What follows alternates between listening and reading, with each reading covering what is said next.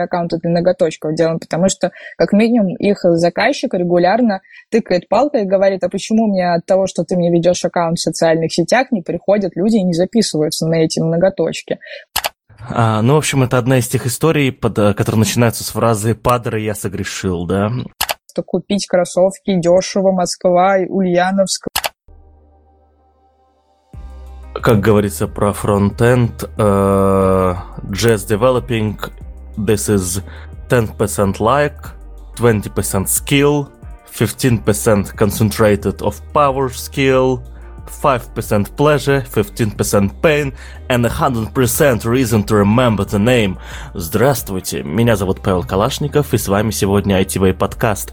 А, сегодня на дворе у нас какое-то декабря, скорее всего, 10 я не буду смотреть принципиально в календарь. Вот. А, и с нами сегодня в виртуальной студии, кроме меня, находится еще наша постоянная ведущая Наташа Мусина. Наташа, скажи привет. Слушай, мне кажется, сейчас все слушатели, которые включили этот эпизод, подумали, что вначале у нас синий экран смерти выскочил, и системная ошибка была. Слишком много ты всякого странного сейчас сказал. Ладно, ребят, всем привет. Наши слушатели, наши слушатели разделились на два лагеря. Те, которые не поняли, к чему это сказал, и те, которые, господи, мои уши, молчи, да? Да, типа того. Так что союзников я себе не нашел, но что ж делаешь, сегодня выпуск не про меня, сегодня на самом деле у нас выпуск про Наташу и про то, про э, вещи, которые она знает внезапненько, да, то есть мы э, больше года звали тут э, э, разных э, крутых специалистов, да, разговаривали с ними про разные интересные и забыли совершенно то, что у, у нас в студии есть еще тоже, э, у нас в студии мы сами еще классные специалисты, да, и на самом деле можем сами много всего рассказывать интересного, да, вот, э, конкретно я сейчас занимаюсь поиском Э, хорошего спеца. Э, я, я реально, Наташ, э, подумал, 25 декабря с большой вероятностью выйдет Руби 3, да? Я реально задумался о том, даже в Твиттер написала о том, что а где бы найти специалистов в подкаст про Руби 3? И тут у меня мысль такой, черт возьми, я же сам, типа, должен быть этим человеком, который будет рассказывать, скорее всего. Вот. Но сегодня у нас выпуск, соответственно, не про Руби 3, сегодня у нас выпуск про Наташа, а, а как этот выпук правильно называть? Давай сейчас название мы придумаем, потому что я что-то не могу придумать. Ну, мы сегодня будем разбираться в том, что такое интернет-маркетинг, какие его виды существуют и зачем это нужно знать вообще, в принципе, всем остальным. Вот, да. А, ну, то есть, э, мы сегодня, у нас сегодня выпуск про интернет-маркетинг не для интернет-маркетологов, типа, да, то есть, если вы интернет-маркетолог, по, э, если вы интернет-маркетолог и включили этот выпуск, дослушайте до момента, когда сейчас Наташа объяснит, нужно ли вам его слушать. Если вы не интернет-маркетолог, то я думаю, что в любом случае вам нужно послушать, потому что это э, отдельное большое направление деятельности в IT, и оно будет дальше развиваться, оно будет действительно расти, и более того, в интернет-маркетинг будут переходить, насколько я понимаю, представители еще других специальностей, которые, э, ну, уже перешли, да, по крайней мере, э, вся реклама из газет, из телека практически вся перетекла уже в интернет. Я думаю, постепенно будут, будут переходить еще другие виды рекламы окончательно и бесповоротно. Вот. Э, так вот, у меня вопрос, Наташа. Почему интернет-маркетологам стоит послушать этот выпуск или вообще не стоит? Я не могу идти заниматься своими делами.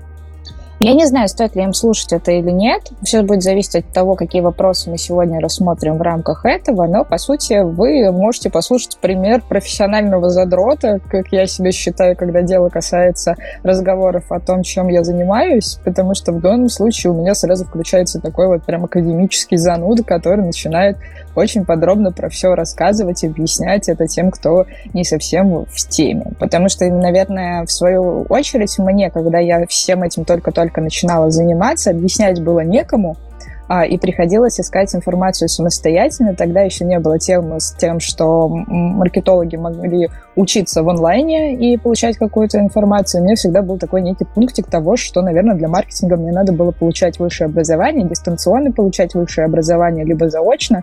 По специальности маркетинг было нельзя. Маркетинга на тот момент всегда все было только очно. Нужно было ходить на занятия, и все такое. ЕГЭ заново сдавать, чтобы поступить. И это, конечно, все не очень сильно нравилось, но с учетом того, что э, интернет приобрел свой расцвет, оказалось, что можно было всякие разные навыки и понимание получать э, в интернете, и плюс, конечно же, на своем собственном опыте. Поэтому то, к чему я в итоге сама пришла, это такая история про то, как человек, который раньше тоже не знал, где искать информацию, все прохавал самостоятельно, и вот теперь про это может рассказывать. Поэтому, если вы э, такой же интернет-маркетолог, то, наверное, вам это будет интересно с точки зрения того, что мы можем сравнить наши пути и наше понимание того, чем занимается данный конкретный вид деятельности. Вот. А если вы не маркетолог, то будем сегодня стараться по полочкам раскладывать, а, что же это все такое. И у интернет-маркетинга сейчас гигантское количество просто направлений. И более того,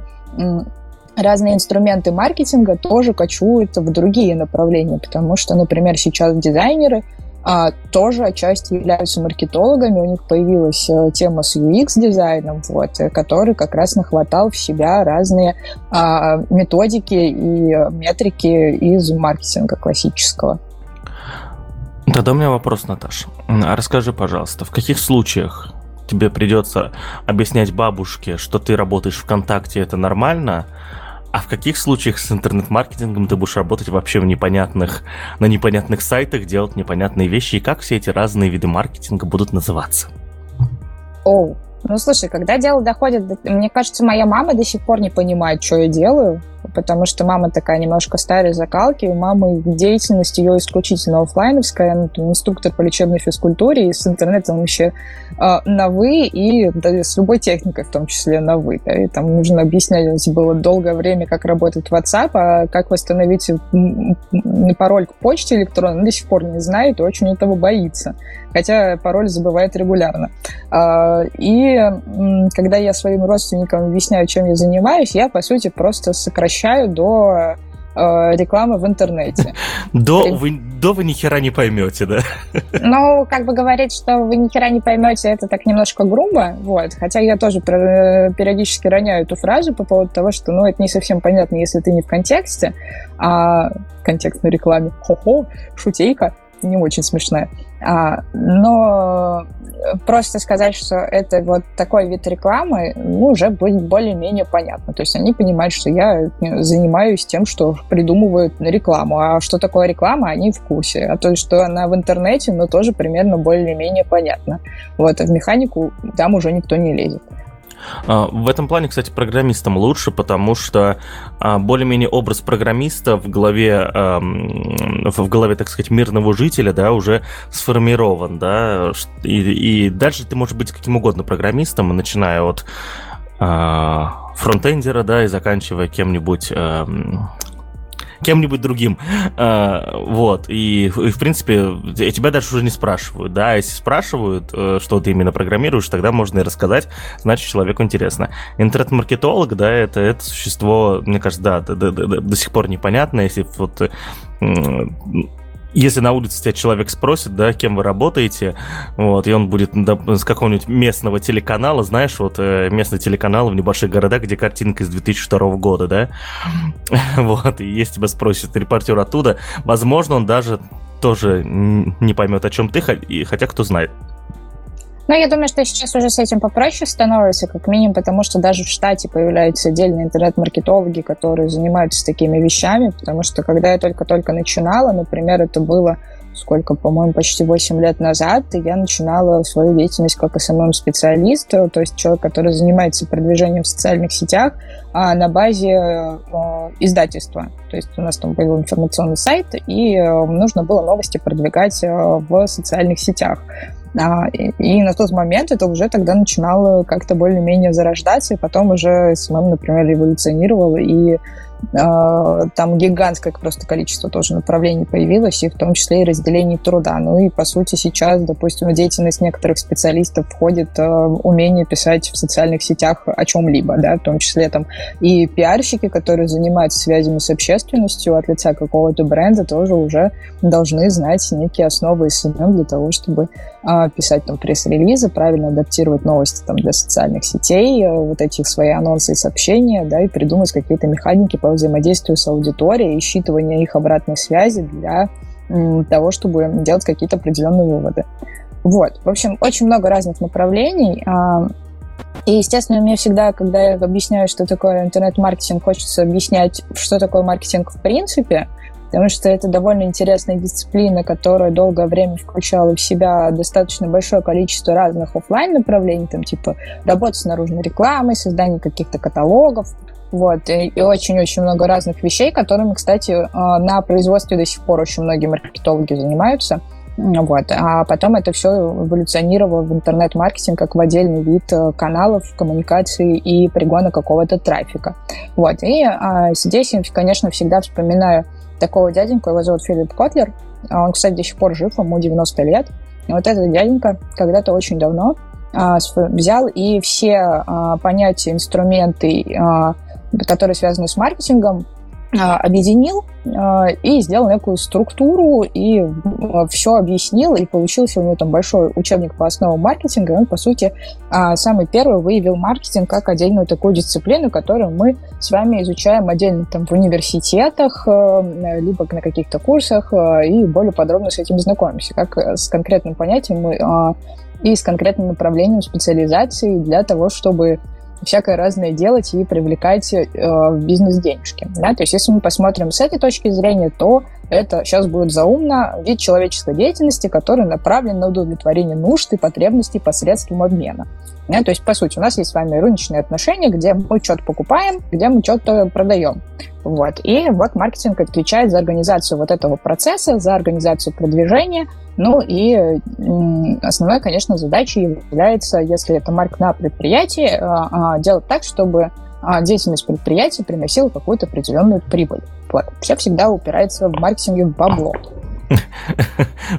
Знаешь, Наташа, вот ты сейчас говоришь, и э, девочки, которые ведут несколько аккаунтов ноготочков, такие, знаешь, а, вот чем я занимаюсь. Ну, поверь, они же прекрасно знают, чем они, зачем они этим занимаются, но, точнее, зачем они это все ведут, и эти аккаунты для ноготочков делают, потому что, как минимум, их заказчик регулярно тыкает палкой и говорит, а почему мне от того, что ты мне ведешь аккаунт в социальных сетях, не приходят люди и не записываются на эти ноготочки. Поэтому они для себя себя тоже вот эту вот метрику о том, что вот э, они не просто постят фоточки, а еще из этих фоточек должны приходить люди и записываться, в голове все-таки держат. Uh, не палкой, а ноготочком, Наташ. Uh, ладно, uh, слушай, мы немножко куда-то ушли вот в теорию. Мне все-таки хочется другой вопрос. Прямо сейчас, прямо сейчас, прямо сейчас хочется. Скажи, пожалуйста, какие есть виды именно интернет-маркетинга? Вот прям конкретные виды, да? А, и давай вот вкратце э, про каждый из них, чтобы мы, в принципе, сейчас уже разделили дальше наше общение на вот эти виды маркетинга. И хочется, наверное, ответить на вопрос. А, сейчас по каждому этому виду маркетинга, который ты перечислишь, уже есть специалисты именно по нему, да, то есть набирают специалисты в основном по конкретному виду маркетинга. Uh, хочется узнать, почему uh, это так сложно или почему другому. Так вот, какие виды маркетинга и вот что, про что они и, соответственно, почему все уже стало так сложно. Ну, сложно стало, наверное, из-за того, что стало очень много разных uh, возможностей для коммуникации с аудиторией в режиме онлайн. Вот, это, наверное, пожалуй, самый такой легкий ответ на этот вопрос. А, потому что направление маркетинга, по сути, теперь строится из большого количества каналов взаимодействия, и уже на основе этого эволюционируют какие-то отдельные направления. Вот, если говорить ну, так очень абстрактно, то у нас есть платная реклама, она же контекстная, таргетированная и медийная, но чуть попозже расскажу более подробно, что и что. А есть социальные сети, он же SMM, Social Media Marketing, есть SEO, продвижение, то есть продвижение с помощью организации поискового трафика. А, есть email маркетинг, есть контент-маркетинг, э, CPA-маркетинг и много-много разных других маркетингов. Вот, то есть как некоторые такие направления, которые связаны непосредственно с инструментарием, который применяет человек, который за это все отвечает. Самый, пожалуй, ранний вид такого направления в интернет-маркетинге является SEO. Он появился у нас еще чуть ли не в 90-х годах, когда только-только появились у нас поисковые сети, когда писались какие-то тексты, а поисковые сетки у нас считывали э, текст И на основе вот этого написанного текста делали вывод по строчкам в поисковой системе. Чем лучше был текст написан, и чем больше он соответствовал поисковому запросу, который пользователь вводит у себя там э, в поиске, вот, тем выше показывался сайт. Вот, и, собственно, SEO как раз э, сейчас занимается тем, что они оптимизируют вот тот контент, который у нас есть, тот сайт, который у нас есть, по коду, по э, ключам, по разным видам написания текста и так далее, для того, чтобы в поисковике наш сайт показывался выше по запросам пользователей. У них там для этого есть определенные инструменты. Там самый простой это WordStat, через которого ты смотришь количество запросов, там высокочастотные, низкочастотные, то есть как часто, как э, или редко, наоборот, запрашивают э, те или иные э, запросы пользователей – вот. А, ну и на основе этого как раз идет вывод вот нашего сайта. Вот. Это, пожалуй, самый ранний такой вид э, продвижения. Потом уже начали появляться другие направления, в том числе как раз появилась контекстная реклама. Контекстная реклама — это, по сути, продвижение такое а, с помощью тоже поисковых запросов, но только это такой очень платный вид продвижения, когда мы показываем какие-то различные объявления. Если мы с вами заходим в Google и в Гугле вбиваем, там, допустим, а, двери Ульяновск, нам выводятся первые три строчки, это рекламное место под контекстную рекламу. А, и там вот, соответственно, кто больше заплатил, либо выиграл в аукционе, либо попал в тот запрос, который вы а, тоже делаете, показываете определенный тип контента, который настроил ну, специалист по контекстной рекламе. Вот. А, он, ну, соответственно, контекстная реклама показывается в соответствии с поисковым запросом, с интересом пользователя, либо с его поведением в интернете. Ну вот. Очень много, допустим, в контекстной рекламе имеет роли разного рода ремаркетинг, ретаргетинг, а, когда мы, допустим, заходили на какой-то сайт, и система запоминает с помощью куки, что ты заходил на какой-то конкретный сайт, и начинает тебе показывать объявления, которые соответствуют э, тому, куда ты там заходил. Вот. Ну, либо, опять же, вот не секрет, что нас с вами прослушивают, и если мы вели разговор о какой-нибудь там э, покупке удочки с папой, да, папа хотел покупать удочку, э, есть очень большая доля вероятности, что даже если вы не гуглили этот вопрос, вам тоже будут уже показывать рекламу вот этой самой удочки. Потому что вот под ваше поведение подстроилась система и вводит какое-то конкретное объявление. Вот. А, контекстная реклама показывается вот как раз в поисковиках. Как правило, это делается с помощью Яндекс.Директа либо Google Ads. Это две основные площадки, которые этим занимаются. Ну, опять же, как инструменты самых больших наших э, гигантов в плане поисковых сетей на Яндекс и Google, соответственно. Вот, на каких-то различных партнерских сайтах, то есть это когда мы заходим на какой-то сайт, и нам показывается разная баннерная реклама в мобильных приложениях, ну и на каких-то других ресурсах. А, Угу. Наташ, а, а, хочешь расскажу? Я тебе рассказывал какую-нибудь историю, откуда я узнал термин SEO и Яндекс Директ вообще? Не рассказывал? Нет, ты мне об этом не рассказывал. А, ну, в общем, это одна из тех историй, под, э, которые начинаются с фразы «Падре, я согрешил», да. А, мне было 17 лет, я сразу скажу, да, то есть несовершеннолетние, это вот типа там, мне можно просто скостить срок сразу и э, прочие санкции не вводить. В общем, это был 2000, получается, 9 год. Да, 2009 год, октябрь. А, политех, а, первый мастер-класс а, бизнес-молодости, а, на котором я присутствовал, и потом, соответственно, еще пошел на второй мастер-класс у них, где они сразу начали впихать мне про Яндекс Директ. Вот. А, в принципе, наверное, я взял лучшее из бизнес-молодости, как мне кажется, да, в свое время. Вот. А, и, так сказать, избежав их, ну, как сказать, мне на втором их мастер-классе сразу сразу не понравилось, знаешь, вот этот вот...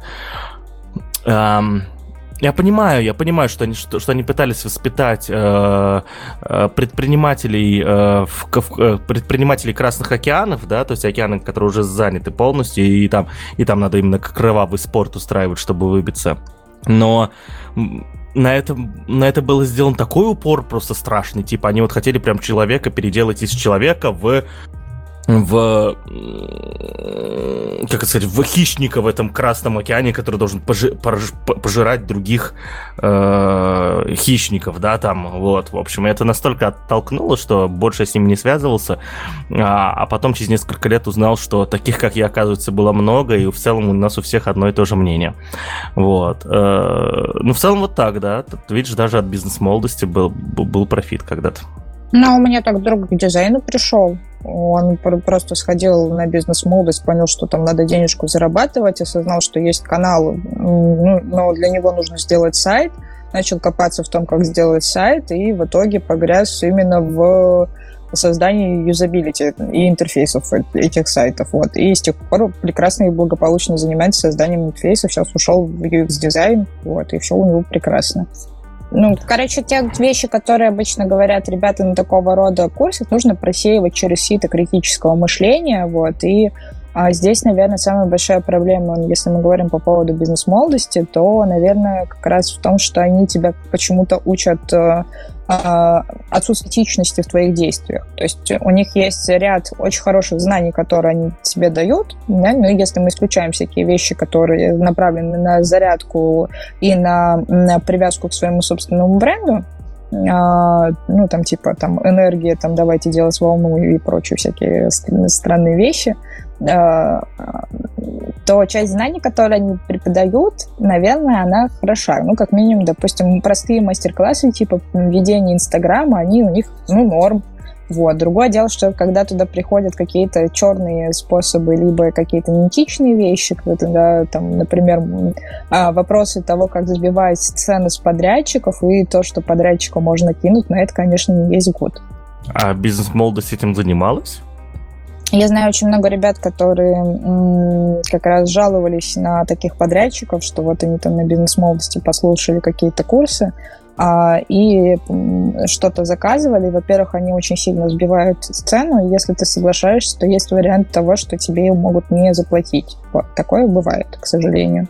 И, как про... и понятное дело, что заказчики бывают очень разные, да, и вероятность того, что если ты на фрилансе и тебе не заплатят, если ты не берешь какую-то предоплату, либо полную оплату перед тем, как ты выполняешь какую-то работу, а, очень высокая вероятность того, что тебя могут кинуть. Это, ну, такое бывает.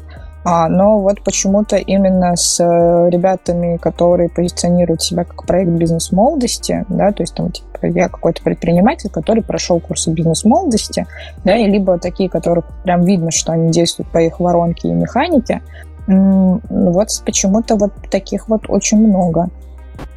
Не берусь утверждать за всех, но вот статистика. Окей, мы э, слишком об орифлеймили, так сказать, э, нашу тему, давай вернемся обратно. Э, к разговору про SEO. Скажи, пожалуйста, я вот, э, ну, естественно, да, краткий курс от бизнес-молодости про SEO, это не все, что я про это знаю, я в любом случае много читал, изучал такую штуку под названием schema.org, да, э, э, schema.org, для, для тех, кто не знает, это возможность, э, ну вот, когда вы гуглите некоторые продукты, да, а, и у вас Google показывает, э, соответственно, результат поиска, а еще справа иногда карточку какого-то бренда, да, сразу, или какого-то события и прочее. А, вы, вы, вы не поверите, но можно потребовать от Google, чтобы он это выводил по, вот именно по вашему бренду. Для этого вы э, прописываете для этого вы заходите на сайт schema.org и разбираетесь, какие вещи должны быть на вашем сайте, чтобы это все показывалось, да. Но сейчас уже даже не обязательно заходить, потому что Google и Яндекс расширили свои действия в плане рекламного кабинета, и теперь по поиску, по брендовому запросу там а, полноценные нормальные карточки могут выводиться, и ты можешь их настраивать в бизнес-профиле. Не знаю, мне было весело очень schema.org настраивать. Я даже, у меня даже есть карточка, у меня вот свой фреймворк, э, на, на котором я сайтики быстро на рельсах пишу маленькие. Я даже хочу вкорячить, чтобы, короче, там быстренько можно было все заполнять. А уже не нужно, типа руками все нужно делать, типа автоматически нельзя? Ну, ты просто заходишь теперь в личный кабинет свой в Яндексе, либо в Гугле, э, бизнес-профиль, и все заполняешь, и они просто это потом выводят. То есть, если тебя ищут потом по брендовому запросу, ты это можешь показывать. Либо по ключам тоже можно во внутренних системах настраивать при показе настройки контекстной рекламы. Вот, то есть они теперь вот эти вот штуки по а, своим рекламным баннерным местам расширили, и можно теперь рекламу чуть ли не куда угодно впихивать. А как я Гуглу и Яндексу докажу, что я директор Гугла, скажи мне, пожалуйста. Не знаю. Ну, Говори ладно. почаще про Google. Нет, ну, типа не директор Гугла, ладно, директор там ITV подкаста, допустим, да? Вот захотел сделать карточку ITV подкаста. Как мне доказать у Гугла и Яндексу, что я директор ITV подкаста и могу заполнять карточку про него? А, ну если ты про авторизацию, то там идет авторизация по принципу, во-первых, заполнять поля. Ты должен просто подтвердить свой бизнес-аккаунт. Это делается с привязкой к мобильному телефону. И, по-моему, если я правильно помню, на, для того, чтобы зарегистрировать вот этот вот свой аккаунт, я в свое время даже в почте получала пароль специальный от Яндекса, не, о, не от Яндекса, а от Гугла. То есть мы зарегались, у нас должен пройти период автоматизации, авторизации, и для того, чтобы меня верифицировали как владельца данного бизнеса, мне по почте приходило письмо, в котором было как раз это прописано. Оффлайн верификация, то есть, да, у нас Ну, типа, если это бизнес, то да. Вот. Но, насколько я знаю, сейчас система максимально стала упрощенной. Теперь тебе достаточно там скан лицензии отправить. Ладно, а то я думал, будет как в Рике Морти. Будут отправлять, короче, этого э, робота. Э, он будет подходить. Я на вас не пялюсь. Я вас верифицирую, да? Ну, чё, чё, у нас там теперь дроны Почты России, вот это вот все. Ладно, ты что, в Твиттере а, там это Яндекс начал рассылать этими своими роверами, да, а, хавчик, насколько я понимаю, по какой-то зоне уже в Москве, и у, у меня какая, какая чувиха, на которую подписан, даже не знаю, кто это такая, честно, просто на нее подписан в Твиттере, выложила фотку, она типа в реальном мире наткнулась на этот ровер. То есть, типа, прикол, прикинь, будущее. Ну, поздравляем ее с этим. Что тут еще добавить? Приезжайте в Москву, будете ходить за... Прикинь, а э, можно сделать это... Э, э, можно стать сталкером этого ровера, короче, и ходить просто за ним везде. Ну, такое. Вдруг он начнет что-то подозревать. Ладно, а, тогда про, про SEO я все-таки вопрос не задал. А, смотри, а, мне почему-то у меня сложилось такое мнение, я это мнение слыш, слышал еще от даже профессионалов разного уровня, о том, что SEO-специалисты, несмотря на то, что у них уже тоже есть свои кабинеты, где они могут что-то просматривать и так далее, тем не менее, это э, гадающие на кофейным, на кофейной гуще люди, которые вот не могут, к сожалению, точно быть уверены в результате своих действий. Это правда уже сейчас или нет уже? Ну, все относительно. Но начнем с того, что SEO уже очень много метаморфоз пережил, потому что алгоритмы а, поисковых систем, систем меняются чуть ли не каждый год, и там каждый раз появляются какие-то нововведения, потому что, например, вот, как я уже говорила, на зарождении а, это был просто спам ключами, которые нужно было везде прописывать. И, естественно, тут результаты этого самого поиска были кошмарно. Если еще помните, то наверняка вы помните эти дурацкие сайты с, с портянкой текста совершенно бессмысленного, где просто прописываются все эти ключи, которые ты хочешь занести, и вообще ни о каком нормальном контенте речи не идет. Я думаю, ты наверняка их помнишь, когда там заходишь, а вроде идет норм контента, а потом бац, и тебе, короче, просто простыня текста купить кроссовки дешево, Москва, Ульяновск, все подряд города э, и перечисление каких-нибудь брендов. Это, да, это было ужасно, на самом деле, да. Угу. Вот, потом, соответственно, появились э, ссылочные, у них появился период, когда у них там появился отдельный алгоритм, а, который там считал, а, подсчитывал эту ссылочную массу. Ссылочная масса — это сколько, как мы, чтобы вас как можно больше указывали как источник э, при, там, допустим, перепечатках там, и так далее да, и появился даже отдельный, по-моему, индекс, называется он ТИЦ, который был при Яндексе, который определял авторитетность интернет-ресурсов как раз с учетом качественной характеристики ссылок на других интернет-ресурсах. Вот. А, ну, это, понятное дело, что не сильно работающая история, потому что было очень много пиратства текста туда-сюда, да, и могло даже быть такое, что алгоритм не угадывал а, первоисточник, и первоисточник понижал в запросах, а сворованный контент повышал. Вот. Естественно, все SEOшники негодовали и говорили, ай, ай-та-та, ужасно, прям вообще очень плохо. Вот, но тем не менее, а, и тогда же появилась вот эта тема с закупкой ссылок на разных сайтах, где вот как раз проводились упоминания каких-то конкретных статей. Потом у них появился там а, алгоритм машинного обучения поисковой системы, когда там а, была своя какая-то формула в Яндексе и в Гугле, вот, э, когда нужно было очень много экспериментировать, и машин, ну, я, поисковики обучались и сами там для себя как-то это все перестраивали, понимали, кого они как лучше будут ранжировать.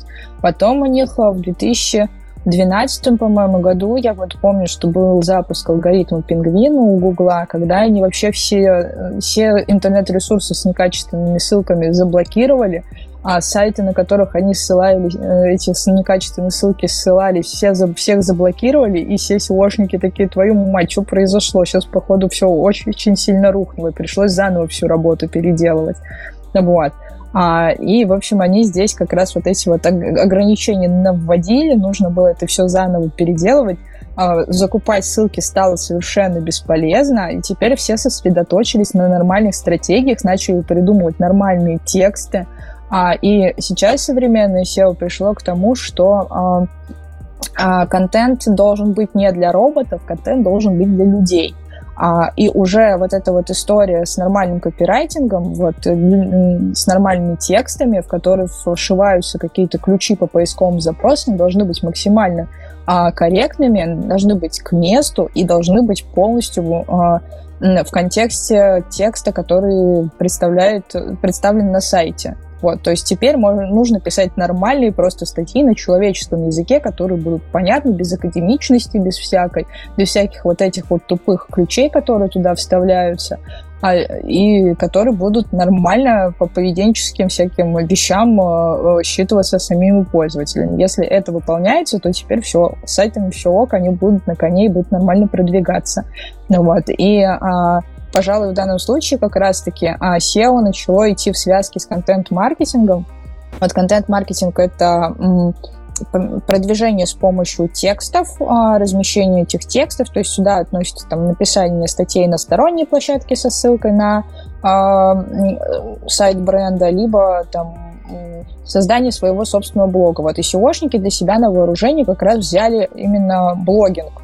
А на сайтах стали появляться э, блоги, в которых размещались какие-то статьи по темам, которые связаны с теми ключевыми словами, по которым необходимо продвигаться. Начали писаться какие-то корректные статьи, в Штаты начали браться нормальные редакторы, на которые эти статьи писали на человеческом языке, да, начали появляться какие-то гайды, начали появляться какие-то полезные материалы, ну и как бы вот теперь на основе этого мы и получаем ту ленту, которая у нас есть. То есть эм, а, SEO адекватность э, победила, получается? Ну да, потому что теперь вот все неадекватные действия, которые связаны с черным SEO, то есть со всякими закупками ссылок, с вот этими вот странными непонятными портянками метатегов, которые прописываются в ключевых, ну, в метатегах у сайта, а, ну, там в хедере у нас есть такой отдельный класс, называется метатеги. Там ты прописываешь ключевики, по которым, по идее, твой сайт должен быть проиндексирован. Ну вот. А теперь это, ну, как бы ты должен нормально прописать метатеги, ты должен нормально работать с альтами, ну, это если мы говорим про верстку, да, там, про описание картинок и так далее. Ты теперь должен писать нормальные тексты, ну, и как бы будьте счастье. Я правильно понимаю, что если SEO э, не, еще не умер, то скоро умрет окончательно как отдельный вид деятельности и перейдет в контент-маркетинг именно? Ну, они сейчас работают в такой связке. То есть SEO в данном случае это, наверное, больше такой технический элемент, Наташа, ты должна была ответить не так. Ты должна была сказать, что мертво умереть не может. Ой, там. ну come on. Ну, я не считаю, что SEO мертво, ну, потому что очень много специалистов не остается до сих пор без работы. И вот мы даже на Хекслите э, очень долго искали SEOшника, который нам сможет помочь весь наш контент, который у нас есть, оптимизировать и привести его в нормальный вид, чтобы мы по тем же самым ключевым запросом нормально искались. Хотя нам казалось, что мы вроде как умеем это все делать и так далее. Редактор у нас есть, который тоже в контент-маркетинге прекрасно себя ощущает. Но как бы работа SEOшника, который сначала это все просчитает, он посмотрит всякие ключевики, посравнивает с конкурентами. Ну, короче, совершит вот эту вот э, методичную техническую работу, да, найдет, где у нас там провисы, где у нас красное, где у нас зеленое, и скажет, что в итоге нужно сделать для того, чтобы это все было правильно. Ну, можно, конечно, сидеть самим разбираться, но это долго, муторно и не факт, что сработает. Ладно, а, SEO разобрались. Что там еще в этом, в этом вашем контент-маркетинге есть? В контент-маркетинге? Ну, слушай, в контент-маркетинге тоже очень много всего. В, в интернет-маркетинге, конечно же. Ну, вот про контекстную рекламу я, по-моему, рассказала тоже. Вот, ну и, естественно, это таргетированная реклама, я с ней тоже долгое время работала, то есть если SEO с контекстом я работала только так в паре, в разрезе комплексного продвижения с другими ребятами, специалистами, я бы не сказала, что я там в контексте и в SEO очень сильно шарю и могу что-то прям понастраивать, таргетированная реклама это был один из а, таких вот ключевых моментов моей деятельности, я с ним довольно много, с ней долго, долго довольно проработала. Таргетированная реклама это, по сути, то же самое, что контекст, только это в социальных сетях. Таргет — это от английского, естественно, цель, вот, когда мы с вами должны выбрать ту аудиторию, которая нам необходима, и эту аудиторию в социальных сетях показывать всякие разные объявления, которые мы хотим ей показать. Вот. А, то есть это, по сути, такой элемент формирования персональной ленты пользователя, и если мы с вами заходим в социальные сети, то по-любому мы там, когда листаем ленту новостей, периодически натыкаемся на а, записи с пометкой реклама, например. Либо, когда у нас еще не стояли адблоки, вы по-любому в ВК видели в правом нижнем углу такие маленькие баннерочки, на которых тоже что-то выводилось. Вот эти все баннерочки, вот эти все записи появляются с помощью таргетированной рекламы. Она настраивается в личных кабинетах рекламных, которые есть а, непосредственно ВКонтакте, в Фейсбуке, у, Ян... у Инстаграма тоже есть свой, но в основном таргетологи настраивают это через Facebook, ну, потому что Инстаграм принадлежит Фейсбуку. А есть MyTarget еще, который позволяет тоже делать всякие объявления а, в ВКонтакте и в Одноклассниках, ну, еще всякое разное. Вот. А, и внутри вот этих вот социальных сетей у нас есть возможность выбрать те критерии, по которым мы должны показывать наши объявленницы. Вот, объявленниц там несколько видов, то есть там есть универсальные записи, это когда мы там можем и картинку, и видео, что угодно прикрепить, и картинку текста написать. Можем там кнопочки повнедрять, можем сторисы также рекламировать. В общем, что угодно можем рекламировать в рамках инструментария той социальной сети, в рамках которой мы продвигаемся.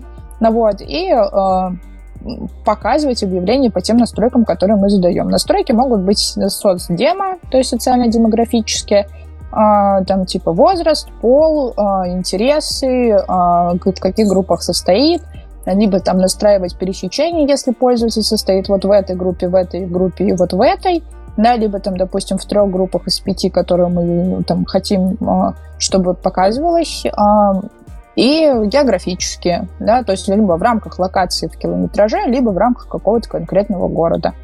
Ну и все. И вот оно там пошло показываться, и мы настраиваем там за тысячу показов идет стоимость, ну, как в контекстной рекламе, либо за стоимость действия, который будет пользователь совершать с нашим объявлением.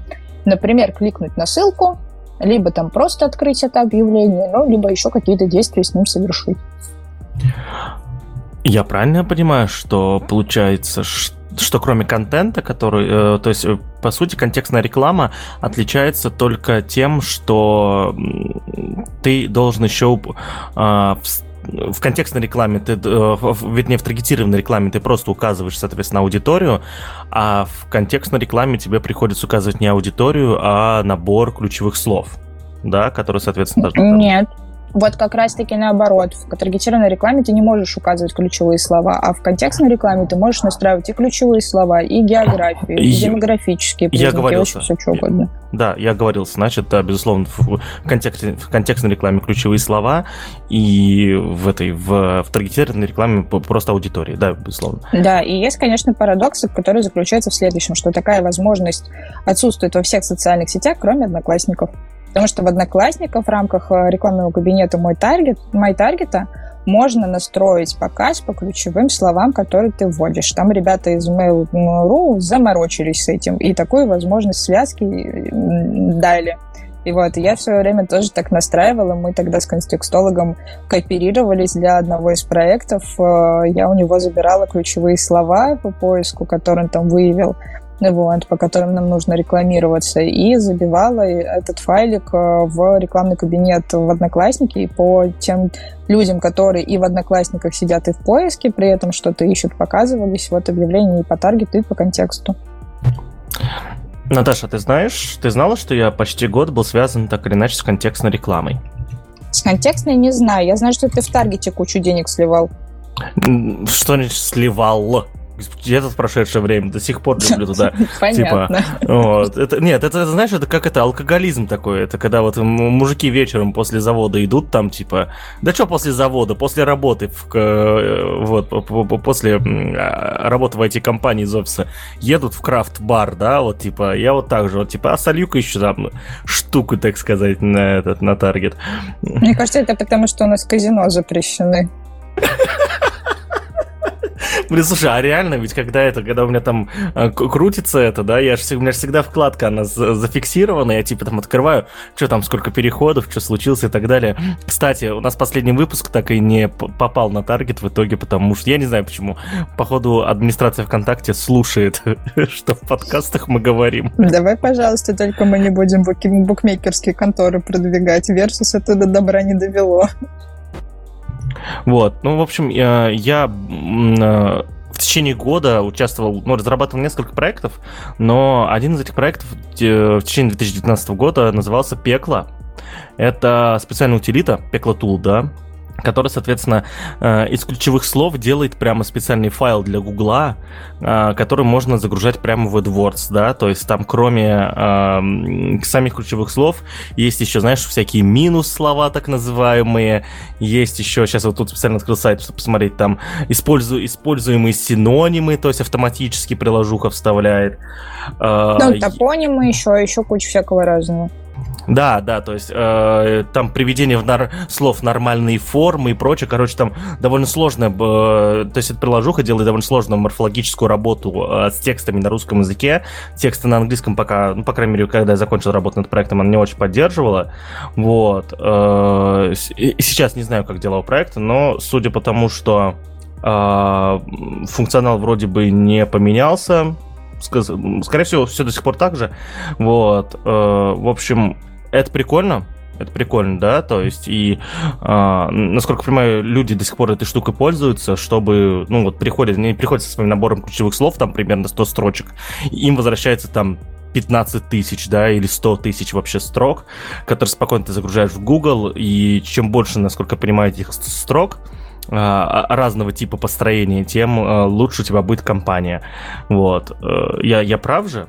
Да, ты прав, потому что сужается аудитория, и на основе этого определяется еще и стоимость. То есть контекстолог не и, ну, вообще интернет-маркетолог, который работает с платным трафиком, у которого в задачах стоит дегенерация. Дегенерация — это процесс, когда мы приводим лида. Лидом мы можем назвать человека, который совершит какое-то нужное нам действие. Да? То есть в одних а, моментах в рекламных кампаниях мы лидом можем назвать человека, который просто на сайт перейдет, там в других компаниях тот, который совершит покупку. Ну, в общем, как нам нужно будет, так мы его назовем. Да? И будем на основе этого считать эффективность нашей рекламной кампании.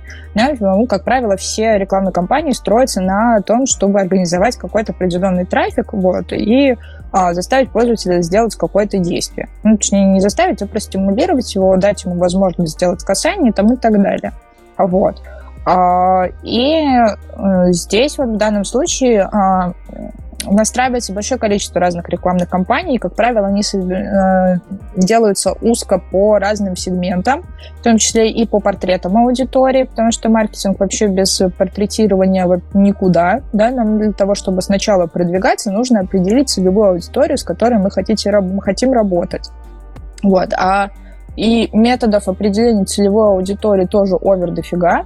А, там каждый маркетолог своими, ну, своим набором моделей, по которым он будет проводить портретирование, действует. Да? Там у них нет универсальной формулы, есть только самые известные – и э, на, вот, на основе вот этих вот э, полученных сегментов идет настройка рекламной кампании. То есть нет такого, что он просто такой, типа, сразу, чем больше, очень-очень много всего в один файл засунул, загрузил, и все. Нет. У него идет дробление по разным файлам, вот, на, и там идет объявление 1, объявление 2, объявление 3, и дальше они вот так вот называются, да, и он еще и сравнивает их между собой, какое лучше из них работает, да, если он понимает, что вот это вот объявление приносит ему профита меньше, он его там перестает крутить. А, либо там переделывает креатив, который будет сопровождать вот это вот объявление. То есть переделывает текст, переделывает там, картинки, а, переделывает какие-то посылы, кнопочки перекрашивает, ну и прочие всякие штуки. Что еще интересного про контекстную рекламу можно рассказать прямо сейчас? Я, вот, я даже ничего не знаю больше про нее, если честно. Про контекстную рекламу я тебе тоже ничего не могу интересного рассказать, потому что я с ней напрямую не работала никогда. Я тебе могу еще про другие направления порассказывать, либо я могу тебе более подробно что-то рассказать про таргетинг в зависимости от того, что тебя интересует. А, мы еще, да, не раскрыли таргетинг еще. А, у меня, соответственно, вопрос. Да, я как человек, который любит сливать деньги на таргетинг, да, а, скажи, пожалуйста, как как достигнуть совершенства в подборе аудитории под конкретные посты и темы? Вот, то есть, э, я думаю, перед тем, как ты ответишь на мой вопрос, ты, наверное, объяснить, э, что, в чем суть моего вопроса. Я думаю, ты это сделаешь лучше меня. Ну и вот в целом хочется узнать это тайное это знание. Да нет никакого тайного знания. А, То есть вы все на рандоме все делаете так же, как и я, типа, кто там что подходит или что? Ну, вообще, конечно, секрет успеха каждого маркетолога – это наличие так называемой маркетинговой чуйки. Если у тебя эта чуйка есть, и ты умеешь строить гипотезы, то, конечно, у тебя все получится. У маркетинга вообще это такая наука, которая строится на гипотезах. Гипотеза – это любое предположение, которое может нам помочь продвинуть наш продукт и получить прибыль. Вот, и гипотез этих может быть овер дофига. Их все нужно тестировать. Если она сработала, значит, мы все правильно подумали. Если она не сработала, значит, ну, блин, работаем дальше. Вот. А гипотезы эти строятся на основе тех исследований, которые мы предварительно проводим. Потому что, как правило, 90, ну, не 90, но, наверное, 80% успеха – это какой-то анализ и подготовка а потом уже реализация всего этого. Вот. И на, вот на этапе анализа мы как раз должны посмотреть, что вообще на рынке происходит, мы должны посмотреть, какие у нас э, аудитории есть, какая у нас, например, фактическая аудитория и какая у нас аудитория целевая. То есть фактическая аудитория – это, допустим, люди, которые в данный момент заходят на сайт, а целевая аудитория у нас при этом может отличаться от этой фактической аудитории. Нам все зависит от того, что желает заказчик. Если заказчик говорит, мне нужно просто еще больше вот таких же ребят, меня все устраивает, да, я хочу вот таких же, там, в возрасте от стальки-то до стальки-то, которые будут проживать вот там-то, они мне приносят вот денег много, да, мне достаточно. Либо он говорит, типа, у меня открылось какое-то новое направление, вот я сейчас на примере приведу, там, я долгое время работала со стоматологиями, например, а, и были стоматологии, которые говорят, типа, вот у нас сейчас все окей, но у нас открылось новое направление, мы там открыли детское, детскую стоматологию, подайте нам, пожалуйста, детей в студию, чтобы мы им зубы лечили. Вот, и ты садишься и начинаешь думать, а кому это вообще надо? Понятное дело, что мы показываем наше объявление не детям. Дети в жизни на такое объявление не откликнутся. Мы должны это показывать мамам. А какие мамы мы это будем показывать? Где у нас эти мамы обитают? А какие социальные сети они у нас читают? А какие материалы могут быть интересны? И вот это вот все ты начинаешь показывать. Вот, да, придумывать вот эти вот объявления и их, соответственно, везде расшаривать. Откуда это можно знать? Вот ты начала задавать вопросы конкретные уже, да? Откуда узнавать ответы на конкретные вопросы? Ну, очень по-разному это все происходит тоже, да, то есть э, все зависит от того, какие у вас есть варианты погруженности. Можно почитать кейсы коллег, да, это один из самых простых вариантов, да, мы можем посмотреть, как сделали другие, и сделать так же. Это самый простой вариант. А есть еще один вариант. Мы там проводим каздев. Каздев — это когда мы проводим интервью с аудиторией, если у нас есть какая-то похожая аудитория, узнаем про нее что-то. По сути, мы проводим опрос. А, ну и еще более простой способ – это спросить у самого нашего заказчика. На, не прямыми вопросами «скажите, кого вам надо», а задавая им какие-то другие косвенные вопросы, которые могут привести э, тебя к ответу и пониманию гипотез, да, то есть понятное дело, что там, когда ты к, к заказчику приходишь, вот, это обычная боль маркетолога, когда ты приходишь к заказчику и говоришь, а кто у вас аудитория? Вот если ты ему такой вопрос задаешь, он такой, да мне всех надо, вот все, кто у меня вот тут вот в округе живут, а лучше в формате, чтобы весь город ко мне приезжал ну, понятное дело, что ты весь город не приведешь к нему, не всем это интересно, не всем это подходит. Да, тебе нужно выявлять потребности, и вообще, в принципе, тоже в маркетинге одно из таких основных понятий, кроме гипотез, есть еще понятие потребность либо боль. Да? То есть мы должны определить боль нашего пользователя и понять, э, как, с этой, как наш продукт эту боль может решить, да, если мы так немножко социально ответственно к этому подойдем. А и, э, соответственно, ты, когда начинаешь разговаривать с заказчиком, потом оказывается, что вот, допустим, вот это вот там стоит столько-то, поэтому как бы это не совсем подходит людям, у которых доход там, допустим, не такой вот, который может себе это позволить. Либо у нас есть вот такие вот еще плюшечки, а вот они, и ты смотришь так, кому это может подойти. И начинаешь на основе этого строить разного рода портреты, в том числе и по разным критериям. Там у нас есть а определенный ряд вопросов, там всякие модели 5W, это 5 вопросов, э, ну, от английского V, W, типа what, where, when и так далее. А, вот, и отвечаешь на все вот эти вот вопросы, получаешь портрет пользователя, получаешь вот определенный для себя механизм того, а, как с ними можно будет взаимодействовать. Вот, проводишь вот эту вот большую аналитику и как бы и делаешь выводы. На русском это было бы 5Х, да?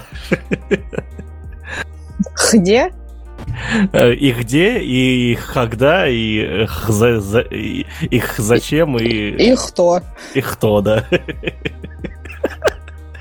Ладно, погоди-ка, но хорошо, вы это сделали, да? А, типа, а как вы доказываете своему заказчику о том, что вы не с потолка все это собрали, а вот, типа, это прям вот похоже на правду? Как доказать это другому человеку, что вы сечете о том, что базарите? Ну, как бы как сечем, о чем базарим, это такая доказательная история в момент, когда ты просто продаешь свои услуги. Это скорее про то, как а, продать себя, чтобы вы ударили по рукам, и он тебе сказал, ладно, делай, вот, потому что механику, как правило, заказчик не лезет.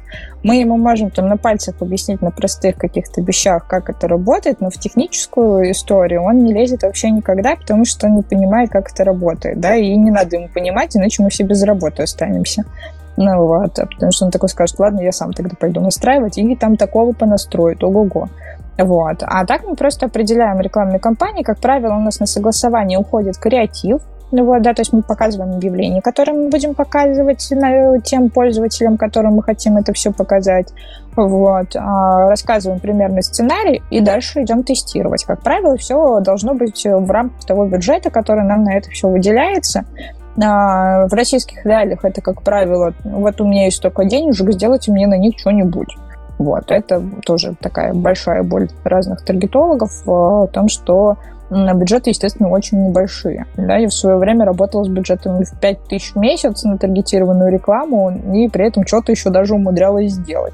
А, вот. А, ну, либо те, кто соглашается на прямой расчет, там, который делается по разным специальным формулам, которые позволяют нам рассчитать бюджет. А, и, ну и, как правило, сначала ты немножечко прям денежек из того общего бюджета, который у тебя есть, тратишь на тестирование, вот, э, протестировал объявления, те, которые хорошо зашли, значит, в них можно вливать больше денег и, э, собственно, всю сумму туда бахать. Вот. Но и, опять же, следить за тем, как это все работает, потому что в таргетированной рекламе есть такое понятие, как аукцион. Он в контекстной рекламе тоже э, есть, и вообще, в принципе, в любой платной рекламе есть понятие аукциона, когда наша система, в которой мы рекламируемся, понимает, когда, кому а, в каком порядке наше объявление показывать. Из-за того, что вот в этом большом котле варится гигантское количество разных таргетологов, которые настраивают рекламу, и большое количество этих рекламных объявлений, системе нужно как-то понимать, в каком, кому, в какой, когда, в какой очередности это все показывать. Е, насколько я понимаю, есть два режима. Первый режим это аукцион, второй режим это оплата по переходам, да, то есть я, я, я правильно понимаю то, что есть еще э, система, и я один раз в жизни воспользовался, э, она сожрала все мои бабки за полчаса, и, короче, я больше не трогаю эту штуку, вот. Э, ну, там суть в том, что ты платишь, если по твоей ссылке перешли, ты платишь, соответственно, системе. А так она показывает твою рекламу бесконечно. Ну, или там, ну, понятное дело, не бесконечно, но за бесплатно пока, соответственно, переходы. Не случится, но переходы довольно дорогие, да, в итоге получаются. То есть, если тысяча показов в том же ВК можно а, минимальная стоимость 30 рублей, то там минимальная стоимость перехода, я сейчас даже не знаю какая, но я думаю, что минимальная стоимость перехода также 30 рублей.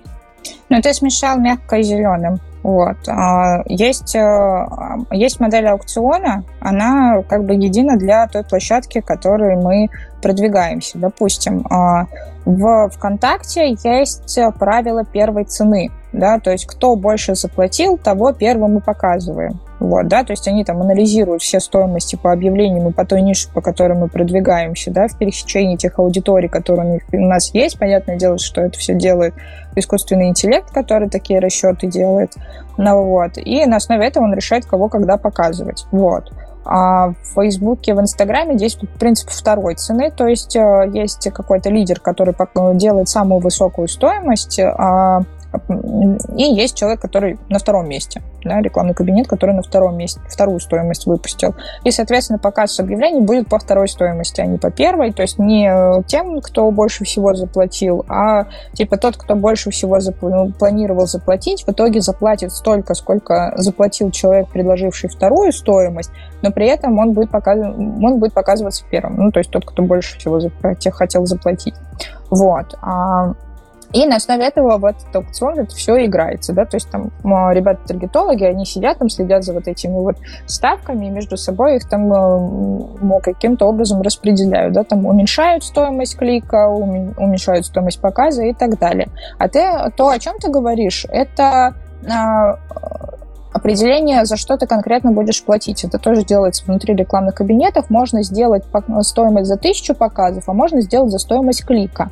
Вот. И на основе этого делать оплату. Да? То есть у тебя есть одна стоимость там, за тысячу показов, а, и есть стоимость за какое-то совершаемое действие. Да, за стоимость за совершаемое действие это показ сколько угодно, но это не работает в том случае, если у тебя основная задача сделать а, лидогенерацию. То есть если у тебя, как бы тебе объяснить, если у тебя а, имиджевая компания, когда тебе просто очень важно сделать какое-то касание с пользователем, чтобы ты просто ему надоел, чтобы ты ему глаза мозолил, и при этом не важно, сколько раз он там перейдет, и перейдет ли вообще по твоему рекламному объявлению.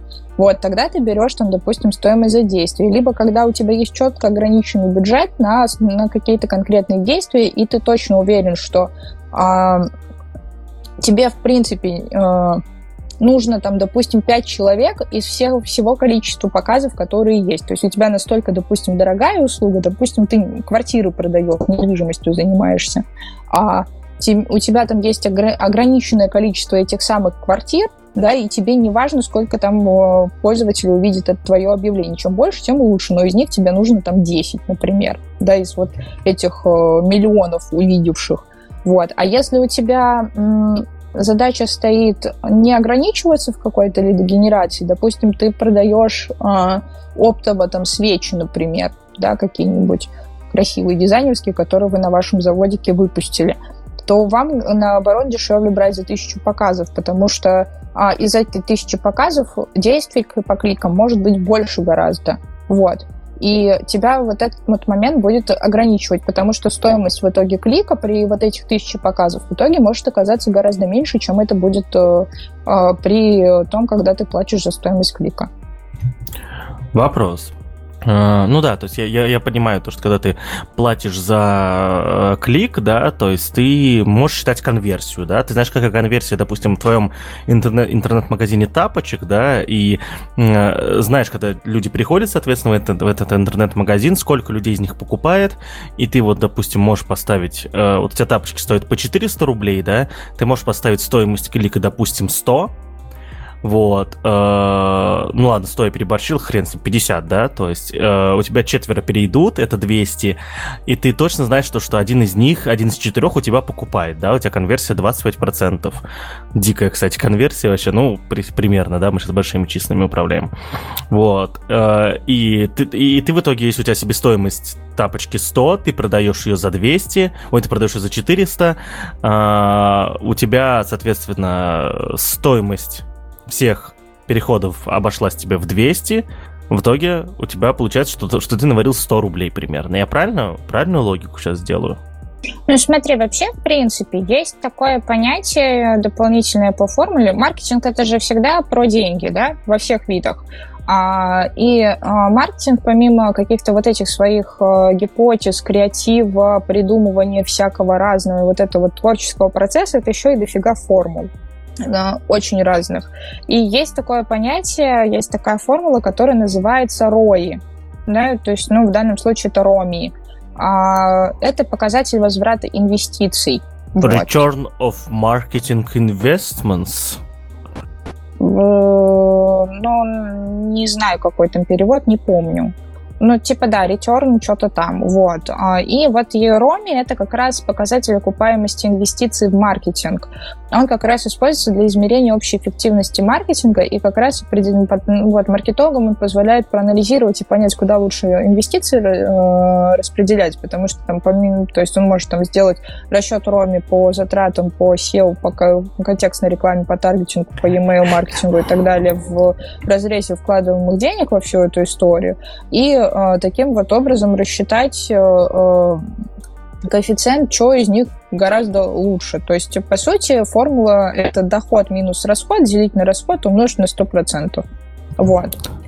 А для того, чтобы Наташа знала, как расшифровывается э, Рой и Роми, э, Наташа пройдет курс в школе английского языка. Далее название школы английского языка. Я, я, я, правильно привлекаю к нам эти э, э, рекламные интеграции или нет? Ты что, забыл? Мы на прошлом с тобой эпизоде договорились, что надо говорить «мои кореша». Да-да-да, То есть мои решаешь школу английского языка там... Слушай, для этого обязательно нужно стоять на горе где-нибудь, понимаешь, да? Типа вот руки в карманы, вот так в джинсы, мои кореша. Вот я, правда, не смогу так же, как дуть, потому что мне пузо мешает, но why not? Ну, типа того. Но это, знаешь, просто ты в такой степени э, уже часто оперируешь вот этими э, понятиями в сокращении, что ты даже забываешь, как они полностью звучат. Вот, поэтому, в принципе, ничего удивительного, что я забыла. Вот. Ну, и не суть важно, я помню самое главное суть этого расчета. Да, ничего удивительного, что я это помню, я просто позавчера статью читал. Вот, так что нормально все. Вот, я а, ну, тоже так, забыл. Ты не, не так давно в памяти-то это вообще освежил. Я ж теперь этот, я ж теперь предприниматель, мне эти ваши рои, э, вот про роми я не знал, но раз мы сегодня про интернет-маркетинг говорим, я типа сообразил, поняла, я сейчас вот, правда, загуглю еще специально, вот, э, давай сейчас прямо сейчас загуглю, это, да, конечно, маркетинг инвестмент, вот, э, то есть, да, я же теперь это, мне же теперь надо разбираться в этом во всем, а то как это так? Как-то ездить на стартап-комбинаторы всякие, да, и не знать всего этого. Меня же там засмеют. Ну вот теперь, почти, теперь вот тут должна быть реклама каких-то маркетинговых курсов для того, чтобы Пашу не засмеяли. Ну, типа, мои кореша оттуда-то, оттуда-то научат Пашу вот этому вот. Еще джингл специальный, короче. Нам нужно вот на эти моменты, даже пока не, раз нет этих, как их называют, э, нет интеграции, просто каждый раз, когда мы говорим «мои кореша», чтобы случалось, включалось это Музыка, блин, а это, это, это надо распознавание голоса ставить нам на автоматический монтаж, чтобы он это распознавал, короче, и сам вставлял, начин, вставлял эти э, джинглы. Ладно, мы отвлеклись. Э, у меня, соответственно, еще тогда есть такой вопрос, наверное. Э, или, погоди, ты закончила про ро, Ромев, да, или нет? Да, ну, в целом, да, формула понятна. Вот, соответственно, вот этот вот расчет э, и проводится для того, чтобы делать вот эти вот э, раскладки рентабельно либо нерентабельно вкладываться там, в маркетинг, э, в какие-то конкретные каналы. Там, где не рентабельно, мы это выкидываем, больше не используем, либо модернизируем, потому что мы это неправильно использовали. Вот. А там, где у нас это работает, ну, типа ок. Потому что, знаешь, еще бывают такие истории, когда заказчик такой говорит, а можно мне, пожалуйста, там, допустим, введение аккаунта в Инстаграме, вот, а вот в это я вкладываться не буду, а вот это тоже давайте побольше каких-то действий сделаем. Потом начинаешь анализировать, и пока потом оказывается, что его целевая аудитория вообще не там находится, и надо идти в какой-нибудь ТикТок. И тут ты сказала правильную штуку. А как этот ваш интернет-маркетинг делается в ТикТоках?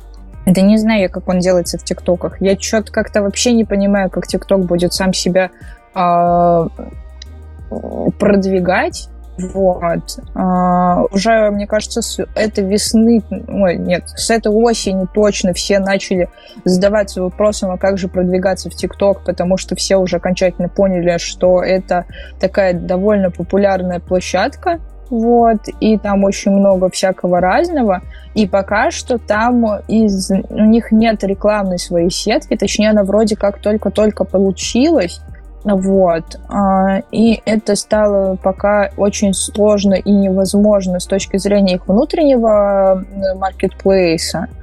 Вот. А, и там в основном сейчас продвижение это либо ты напрямую, про инфлюенсеров я в прошлом эпизоде объясняла, кто это такие, поэтому могу смело употреблять это слово. И ты либо выходишь на прямые контракты с инфлюенсерами, которые там в ТикТоке, они у себя в профилях указывают контакты, как с ними можно связаться по этим вопросам.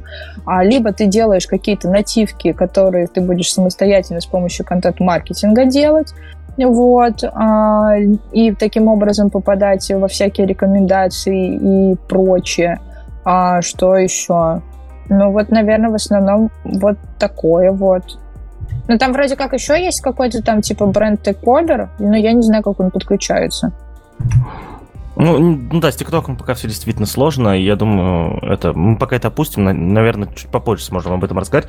Пока самое главное продвижение ТикТоке это вот как раз когда работа с, с инфлюенсерами, да. Вот, я думаю, др- других более-менее рабочих способов там навряд ли будет. И более того, э, мне пока э, тут. Ладно, не буду задавать вопросы, э, ответы на которые могу тоже не понять. А, вот, наверное, тут, тут вопрос еще есть э, с конкретно с инстой, раз уж мы, да, заговорили. Скажи, пожалуйста, чем принципиально таргет реклама в инсте будет отличаться от таргет рекламы, допустим, в ВК, да, то есть ФБ я вообще не беру, я не понимаю, что в этом Фейсбуке происходит, вот, э, чем будет принципиально отличаться вот таргет рекламы в Инстаграме и в ВК? Ну, как минимум, в способе подбора аудитории. Потому что у ВКонтакте, как ни крути, все равно на данный момент самый полный рекламный кабинет, на мой взгляд, в плане функций и возможности сегментирования аудитории. То есть ты там можешь и геолокации настраивать нормально, ты можешь и по интересам работать, ты можешь выбирать аккаунты, подписанные на конкретные группы, а, там, с пересечением миграции. Очень много сервисов ВК из-за того, что ВК открытый API, а у Инстаграма закрытый, э, сделали инструменты, которые помогают автоматизировать выгрузку этой аудитории. То есть там есть возможность загружать аудиторию с помощью там специального CSV файла. Вот. Понятное дело, что там не открытые айдишники там и так далее, а такой специальный программный код – вот, который ты можешь загрузить, и, и алгоритм социальной сети поймет, что ты от него хочешь, и кому это нужно все показывать. Вот. У инсты такого нет. Ты там можешь загружать либо только готовые базы, а если знаешь, там, ну, там, допустим, это как элемент догоняния используется, например, а когда ты у тебя есть база твоих клиентов, ты им хочешь дать какое-то объявление вот, э, по номеру телефона, либо по e-mail адресам, вот, и дальше он смотрит, там, если пользователь с такими-то вот данными зарегистрирован, то значит я ему могу это объявление показать.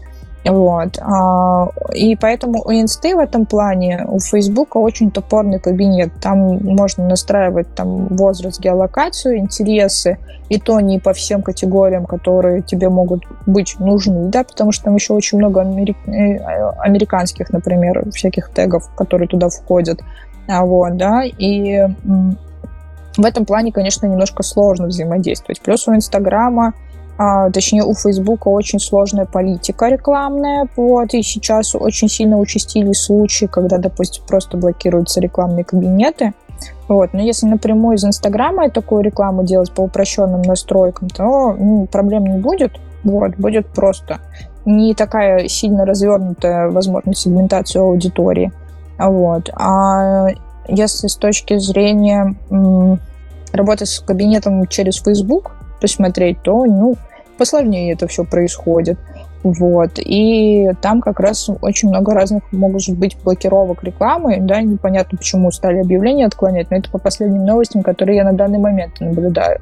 У меня таких проблем никогда не было. Вот. Но периодически тоже нужно было кусаться с техподдержкой Фейсбука, потому что они м- в этом плане по визуалу, наверное, попридирчивее будут. Потому что прежде чем ты отправляешь э, на открутку рекламное объявление, тебе сначала нужно пройти модерацию. Вот. А модерации бывают очень разные в зависимости от ниши. Ну, там, во-первых, есть определенные требования количества текста, который там размещается на самих картинках. То есть в ВК этого ограничения нет, в Фейсбуке есть не больше 20% от общего количества места на самом визуале. Вот. А, плюс, соответственно, у них из-за того, что они максимально толерантные ребята, у них есть некоторые ограничения по контенту, который ты показываешь, они могут его там посчитать каким-то неэстетичным, либо призывающим к чему-то, и с ними тут нужно оспаривать эти моменты. Это вот я, опять же, как человек, который стоматологию продвигал, мне там периодически просто абстрактные картинки с имплантами нужно было согласовывать с системой, потому что а, она ее сначала считывала как некорректную, потом человечек посмотрел и такой, а, не, все ок. Вот. Но нужно же сначала это донести, а ты как бы из-за этого теряешь день а, рекламной открутки, например. Вот. А, а, но единственное, мне кажется, самый большой плюс Инстаграма в плане профита заключается в том, что, во-первых, это дешевле все-таки, чем ВК, потому что в ВК очень много мусора, а во-вторых, потому что сами объявления меньше теряются. То есть мы их как будто бы по-любому увидим, особенно если это сторисы. Ну, потому что сторис ты просто сидишь такой, листаешь ленту, листаешь, тапаешь, тапаешь, и тебе показывается реклама. Ты такой, типа, ну ок, если визуал затащил, то показываемся, то человечек обратно возвращается. Вот. А в ВК прокрутка в ленте, она гораздо хуже работает. ТГБшки работают только на тест, например. Это вот эти вот маленькие, которые в правом нижнем углу, а, и то не всегда, потому что сейчас пользователи поставили себя блоки и вот эти объявления, например, не показываются. Ты первый человек из всех, что я знаю, который сказал, что Инстаграм дешевле ВК. А, ты пояснила, что много мусора. Я подозреваю, что сейчас в Инстаграме и ВК количество мусора одинаковое. Не согласна. Поясни за базар. Ну, потому что, смотри, один из основных элементов продвижения в ВК – это продвижение универсальной записи. То есть это запись, которая маскируется под пост. А, для того, чтобы продвигаться в этой самой ленте, тебе, во-первых, нужно пробиться через большой вот этот вот поток аукциона, который, конечно, в инсте тоже не меньше, но тем не менее почему-то попроще это все показывается. Во-вторых, а, у нас алгоритм листания ленты в ВК и в инсте уже поменялись очень сильно по пользовательскому поведению – мне кажется, я уже не помню момента, когда я нормально листала ленту в ВК, например. И по а, моему опросу своих знакомых эта гипотеза подтверждается. То есть никто нормально ленту в ВК не пролистывает. А в Инсте она все-таки пока что более так нормально идет. Как минимум за счет тех же самых сторис, когда там просто идет вкидка какой-то информации, она из-за того, что а, ориентир именно на визуальную составляющую считывается нормально. У ВК интерфейс предусмотрен не на визуальное изображение. Да, то есть, естественно, визуальное изображение делает лучшую сцепку глаза за какой-то элемент, который нас может привлечь, ну да, и вызвать у нас какой-то определенный триггер, но там все равно на текст а, идет упор. Вот. А в инсте это чисто картинка. Вот. И она либо клевая с тем ну, оффером, который нам нужен, либо она не клевая, и мы ее пролистали дальше. Вот. И из-за того, что в ВК вот этот вот застой инфо и очень большой информационный шум, продвигаться там гораздо сложнее. Кажется, закончу я заливать деньги в ВК. Во-первых, потому что ВК я не одобряю. Вот, э, как социальную сеть. Во-вторых, да, если Инстаграм дешевле, то надо идти туда. Все, все поменялось теперь после этого подкаста. А вы, уважаемые слушатели, напишите, пожалуйста, что поменялось э, у вас после прослушивания нашего подкаста. Э, можете зайти в чат ITV, который находится в ссылке в описании, напишите там, как Наташа поменяла вашу жизнь сегодня. А... Ну, давайте я сделаю ремарку, что это имха. Вот, да, и не обязательно мое мнение разделять, если у вас тоже есть какие-то аргументы, которые опровергают мою гипотезу и мое мнение по этому поводу, тоже пишите и это для меня будет интересно. ВК хорошо работает как контент-площадка, и если вы воспитываете каких-то амбассадоров вашего бренда, и у вас есть какое-то клевое комьюнити, которое вы можете объединить в вашей группе ВК, и оно оттуда будет получать новости. Вот, например, у нас есть группа Хекслита, и там вполне в себе все успешно, и мы там и новости постим, и лайки получаем, и туда нас целенаправленно люди заходят читать. Но они туда заходят не потому, что они там в ленте что-то увидели, а потому что они целенаправленно туда заходят, им там интересно. В общем, не позволим а, Наташему, Наташиному мнению быть доминирующим. Приходите к нам в чат и опровергайте. Ни в коем случае не оставляйте все это просто так. А мы идем дальше. А, Наташа, скажи, пожалуйста, вот мы поговорили про SEO, поговорили про контекстную рекламу, поговорили про таргет. Что еще в этом вашем интернет-маркетинге-то осталось ну, много еще всякого. Есть еще e-mail маркетинг, который тоже такой довольно давний вид. Я и забыл, господи, это же ад на земле. А, да, я забыл совсем про него. Ничего он не ад, он очень даже успешен и вполне себе работающий. Я просто... Э, слушай, я уже стал настолько стар, что ты вот говоришь контекстная реклама, я работал с этим. Потом ты говоришь email-маркетинг, я работал с этим. Ну, в смысле, разрабатывал что-то. Просто еще было у меня полгода в жизни, когда я работал как раз-таки делая автомази... автоматизированную систему интернет-маркетинга, да, которая там была очень сложная. Я делал CRM-ку, которая, соответственно, рассылала имейлы по конкретным а, там ситуациям, по действиям пользователей в основной системе и так далее, и так далее. Короче, ну это был ад, реально. Я не знаю. А, я тебе сейчас объясню, почему. Потому что если в случае с таргетом, в случае с э, контекстной рекламой, да, ты можешь, ты, да даже в случае с SEO, ты можешь собирать обратную связь своих действий, да, потому что в случае SEO это переходы, которые ты видишь, да, из, из поисковика, и ты, соответственно, можешь как-то что-то оценивать. В случае с таргетом и контекстной рекламой это прям конкретно у тебя в админке все написано. То в случае с имейлами получать обратную связь всегда происходит через это, через костыли, да, то есть... Э, Не понимаю, о чем ты. Ну вот смотри, как проверить, прочитали твое письмо или нет? Заходишь в какой-нибудь MailChimp, через который ты это все отправлял, и там все написано. А вот давай представим, что ты разрабатываешь штуку, которая... Э, давай представим, что э, человек, на которого ты работаешь, не хочет пользоваться MailChimp, потому что говорит то, что для его объемов это будет безумно дорого, и говорит, а давай-ка сделаешь ты это сам, Калашников, да? Вот, и что ну, Калашников... типа, а как вы это будете делать? Типа, вы будете просто напрямую фигачить по базе с почтовика, либо что вы будете делать? Не, ну... Так вы в бан тогда уйдете очень быстро. Типа это даже любой, любой маркетолог скажет, что это даже не с точки зрения затрат на работу неадекватно. Я тебе скажу, это решаемый вопрос да, есть э, нужно, во-первых, э, содержать определенный набор доменов, которые должны иметь определенный набор DNS-записей. Нужно а, по определенному расписанию отправлять письма, да, то есть э, нужно определенным образом их маркировать именно название и так далее, да, вот. Не отправлять, допустим, кажется, ну, то есть была логика, что нельзя прикладывать каждому письму а, приложение, да, то есть иначе значит это... Вот, короче, там этих правил был навалом, да? Вот, это было очень все сложно и муторно, но самое классное, что я помню, это, конечно, сбор обратной связи. Как проверить то, что вы письмо прочитали технически? Есть единственный способ, который, по крайней мере, я знаю, мне удалось реализовать, который хоть как-то работал. В общем, ты э, к письму, даже если оно у тебя текстовое, просто текст, ты всегда в верстку письма добавляешь картинку размером 1 на 1 пиксель. Эта картинка, ну, ну, а там же верстать письма можно э, в, в, в email в формате HTML, в, в, с использованием HTML в смысле. И ты эту картинку делаешь так, что она у тебя не, не к письму приложена, а она берется с твоего сервера.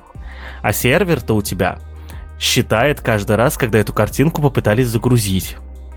В итоге у тебя в письме прикручена картинка, которая на самом деле а, счетчик, блять, открытий. вот. Но, естественно, это работает все не так. Современные клиенты а, почтовые, они один хер все равно сразу загружают весь контент, который есть в письме.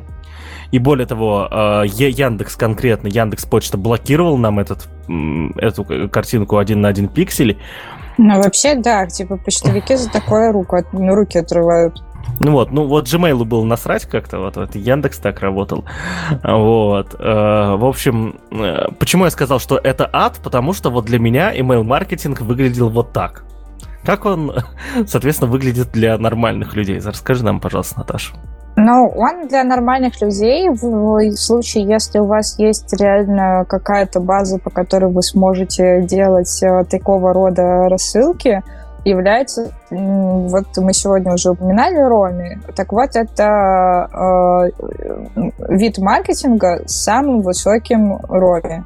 Но в плане того, что ты почти ничего не тратишь, кроме времени специалиста, который этим занимается, и при этом можешь получить возврат э, прибыли очень большой, да, и есть вот такие вот показатели, там, допустим, э, lifetime value, это, ну, LTV, это срок жизни пользователя, а, ну, то есть э, это когда мы хотим сделать так, чтобы наш пользователь, вот мы с ним первую, первую покупку совершили, он на, на момент первой покупки для нас был новый покупатель. А, а потом, когда он совершает последующие покупки, нам его, ну, вот, он уже переходит в разряд вот таких вот покупателей э, с неким LTV.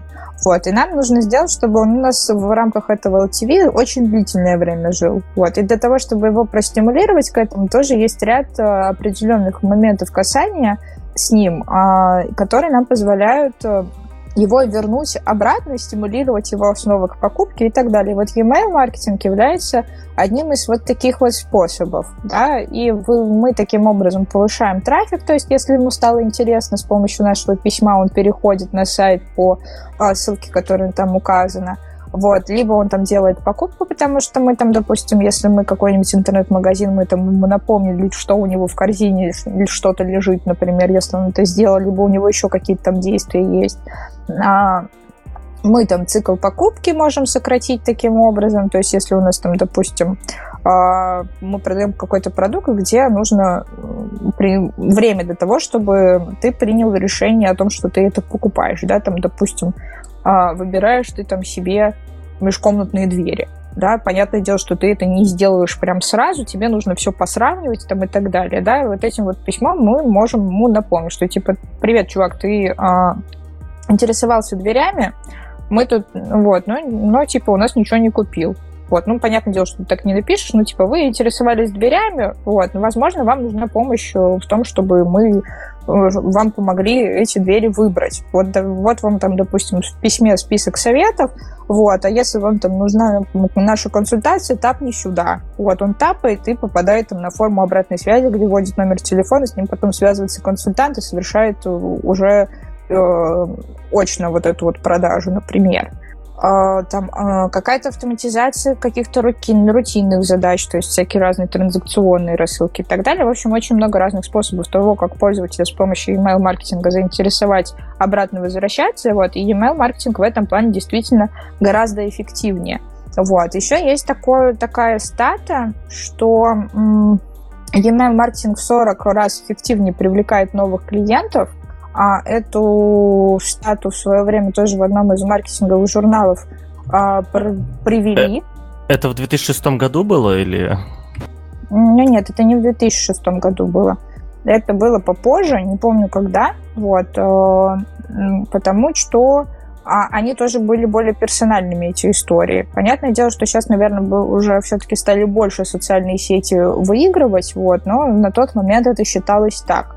Вот. Э, как сейчас это считается, ну, не скажу, что прям там сильно так ситуация поменялась, но как минимум это все-таки в пользу самого дешевого способа остается. Вот. А, плюс еще э, e-mail маркетинг очень хорошо интегрируется со всякими CRM-ками, вот, потому что если мы с вами ведем, в общем, у маркетологов есть такой инструмент, это а, сервисы сквозной аналитики. То есть это э, специальные платформы, которые нам позволяют собирать информацию по разным источникам, по которым мы ведем маркетинг, получать эту информацию, там же регистрировать клиентов, там же там регистрировать их почтовые адреса, там же организовывать эту самую e-mail рассылку и так далее и тому подобное, да. И вот там вот как раз у нас э, менеджер может, допустим, по продажам зайти в эту систему, интегрированную вместе с CRM, там, посмотреть, что там да как, увидеть вот этих вот новых клиентов, маркетолог может, соответственно, зайти, посмотреть, насколько это эффективно либо неэффективно. Вот. Э, и делать всякие разные аналитические отчеты, которые нужны для того, чтобы отчитываться перед руководителем по поводу э, эффективности маркетинга и обосновать, почему маркетолога в этом месяце не нужно увольнять. Вот. А, и, в общем, это все вот так вот между собой хорошо интегрируется, и вот e-mail маркетинг в этом плане гораздо лучше работает, как минимум, потому что все данные для того, чтобы пользователя связать, для этого есть. Ну, вот, потому что пользователи в социальных сетях, они все равно для маркетолога чуть более безличны, чем э, вот в данном случае. Да, то есть здесь мы гораздо более проще можем построить вот эту вот цепочку касаний и понять, что именно вот этот вот клиент у нас сделал какие-то покупки. Для всех остальных способов требуется регистрация вот в наших вот этих вот журналах, в наших CRM-ках о том, что вот конкретный пользователь является клиентом. Вот. Это как пример. А, вот, это еще один плюс в сторону e-mail маркетинга. Что еще?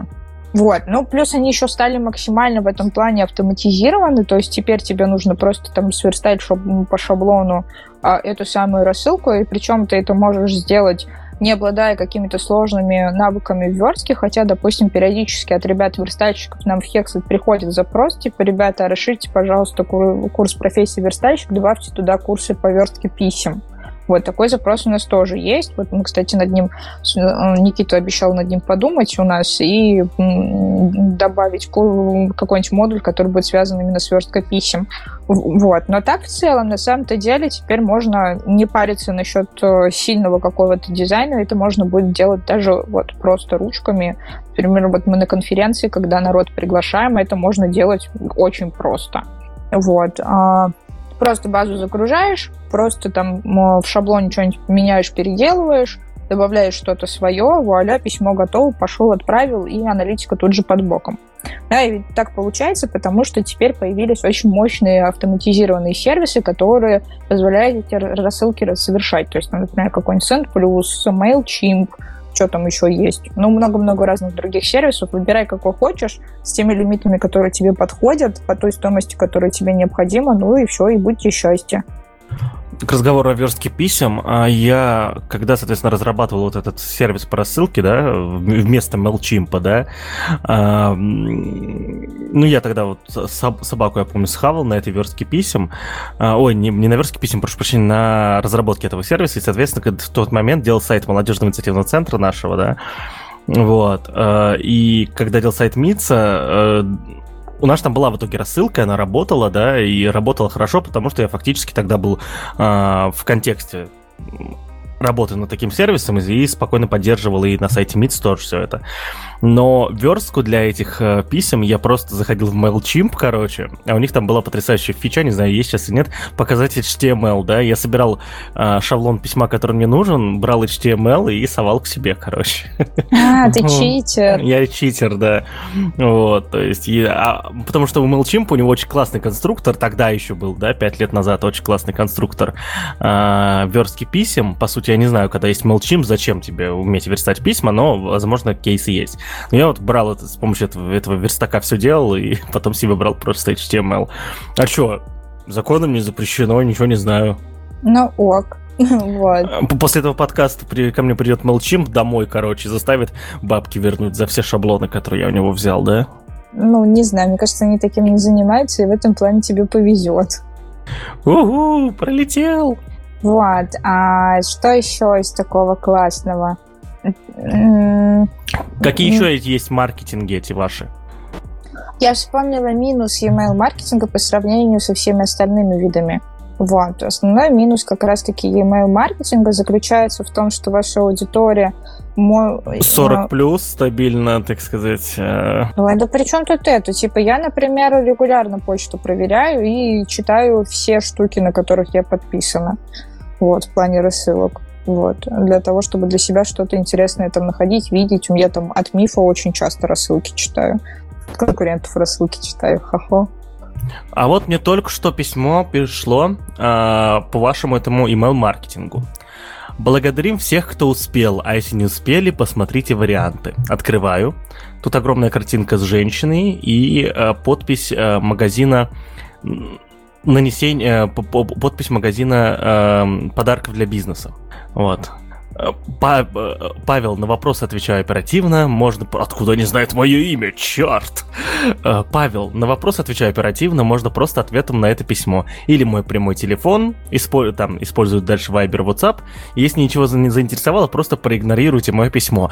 А, так же, как и все остальные. А, слушай, а есть вот самое, самое главное, что должно быть в письме, а, когда ты пользуешься email-маркетингом, ёпту Тут еще снизу еще картинки, Хорош материться, ты что такое, а? Да я просто офигел. Да, господи, еще, еще, короче, после вот этого письма 5 скроллов этого э, картинок с кнопками, куда переходить. Но самое главное, что должно быть, знаешь, в каждом письме отказаться от рассылки. Вот. 502. Ну, да, это правило. 502. Ошибка 502. Не могу отказаться от рассылки. Отвратительно. Не нравится. Ну, есть такое, но это как бы некорректно ребята, на них можно жаловаться, если такое случается, потому что у меня тоже есть один сайтец, на который, на который я подписалась, потому что мне нужно было на, него, на нем зарегистрироваться, меня, по сути, принудили, и потом я тапала отписаться от рассылки, но они все равно продолжают присылать мне письма, вот, и потом в итоге я собралась силами и даже не поленилась написать э, письмо с жалобой на них, вот, и они меня отписали. Я, кстати, посмотрела, что мне последнее пришло по моей почтовой рассылке, мне вот от ОККО пришло письмо. Кстати, очень прикольно. Они меня с Днем футбола поздравляют. И у них тут, помимо рекламы их выгодного предложения и того, что я могу э, чемпионат смотреть э, по разным тарифам, мне даже э, прислали расписание матчей ближайшей английской премьер-лиги. А теперь вопрос, Наташа, насколько я знаю, ты небольшая поклонница футбола. Я не поклонница футбола, но я подписан на ОККО, поэтому... Ну, а нахрена тебе присылать про футбол? Вот у меня вопрос. А откуда они знают, нужен мне футбол или нет? То есть они просто мне присылают вот от ОККО ТВ разного рода информацию. А воспользуюсь я или нет, это как бы, ну, окей. Вот, ну, в общем, про прочтенное письмо я отправляю в спам. Чпонг. Ну, а я свое просто удалю. В общем, такой вот пример того, как вот в данном случае это не сработало. Но, допустим, мне еще приходят письма от всяких разных бьюти-боксов, вот там я конверсию на переход на сайт совершаю, например, чтобы посмотреть, что мне такого клевого, интересного предлагают ребята. А, а я, так сказать, это... Э, я так конверсию таким рассылкам делать не буду, потому что э, фраза «нет предела совершенства» э, не актуально, нет пределов мне, так сказать, я уже красив. Мне вообще зачем эти бьюти-боксы, бьюти-блоги, все, короче, да. Ну, это понятно, тебе не нужно всякие косметические средства оптом покупать. Но я вообще не про это говорила. Я говорила про то, что у e-mail маркетинга самый большой минус а, в сравнении со всеми остальными каналами в том, что нужно айпишник прогревать, с которого у тебя отправка рассылок происходит. То есть тебе нужно, чтобы он заручился поддержкой, иначе твое письмо упадет в спам. Вот. Нужно там 4-8 недель, чтобы оно посуществовало. Вот. В сравнении со всеми остальными площадками площадками, там, типа ВК и так далее, ты можешь стартовать продвижение, ну, сразу же, как вот аккаунт завел и сразу погнал. Не айпишник, а доменная запись, если быть точным. То есть там должна быть доменная запись с определенными э, параметрами, вот, и она вот должна как раз-таки прогреваться, да, если, э, и поэтому сперва обычно отправляется, вот, допустим, у тебя компания э, из 30 человек, допустим, да, состоит, и ты, и ты хочешь про, прогреть, как-то, хорошее слово, кстати, ты сказал, прогреть новую доменную запись, сперва делаешь тестовую рассылку по своим коллегам с, с каким-то более-менее вменяемым контентом, кстати, и чтобы все твои коллеги открыли. И этого достаточно, чтобы буквально на следующий день уже начинать нормальные рассылки. Ну, тем не менее, ну, короче, надо время на эту историю. Вот. Со всеми остальными попроще как-то будет методами продвижения. Вот. Но про плюсы мы уже поговорили. Так, про что тебе еще рассказать?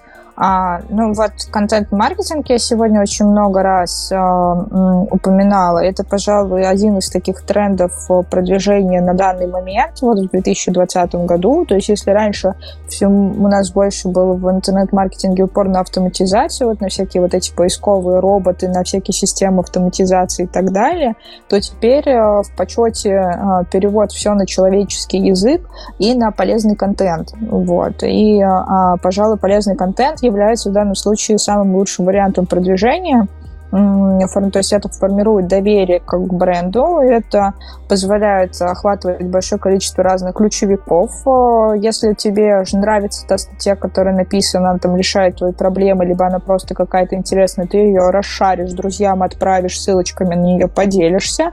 А, плюс это еще вот дополнительные крайние плюсы вот к поисковой оптимизации, к тому, о чем я сегодня тоже уже говорила. В общем, очень много разных плюсов, и все на это тоже активно смотрят. И в каждой там социальной сети, в том числе, есть свои алгоритмы, которые поддерживают уникальные статьи. А, ой, причем, знаешь, что мне, мне так нравится, они всегда такие пафосные названия к этим алгоритмам придумывают. Я прямо ржу всегда с этого. Потому что вот, допустим, у этого, у, у ВКонтакте есть а, Прометей, это вот а, такая метода, которая дает огонечек, если твоя статья зашла больше всего. Вот, они таким образом авторов поддерживают. Если ты получаешь вот, это, вот этот самый огонечек, вот этого Прометея, то ты а, в общем, э, у тебя появляются доп. охваты, ты там чаще в рекомендациях появляешься и все такое. То есть они вот таким вот образом э, поддержку уникальных статей решили.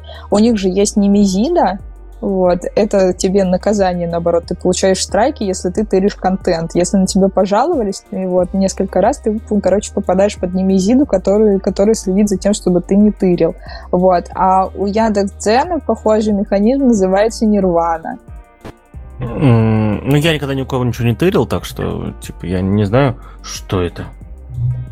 Ну, это я вообще тебе, в принципе, про работу вот таких вот внутренних алгоритмов, вот таких вот Нет, внутренних это, плюшечек это, рассказываю. Это я про другое. Вы не слышали, значит, звук этот. Тут котик у меня сидел за монитором, я его не видел, он сделал...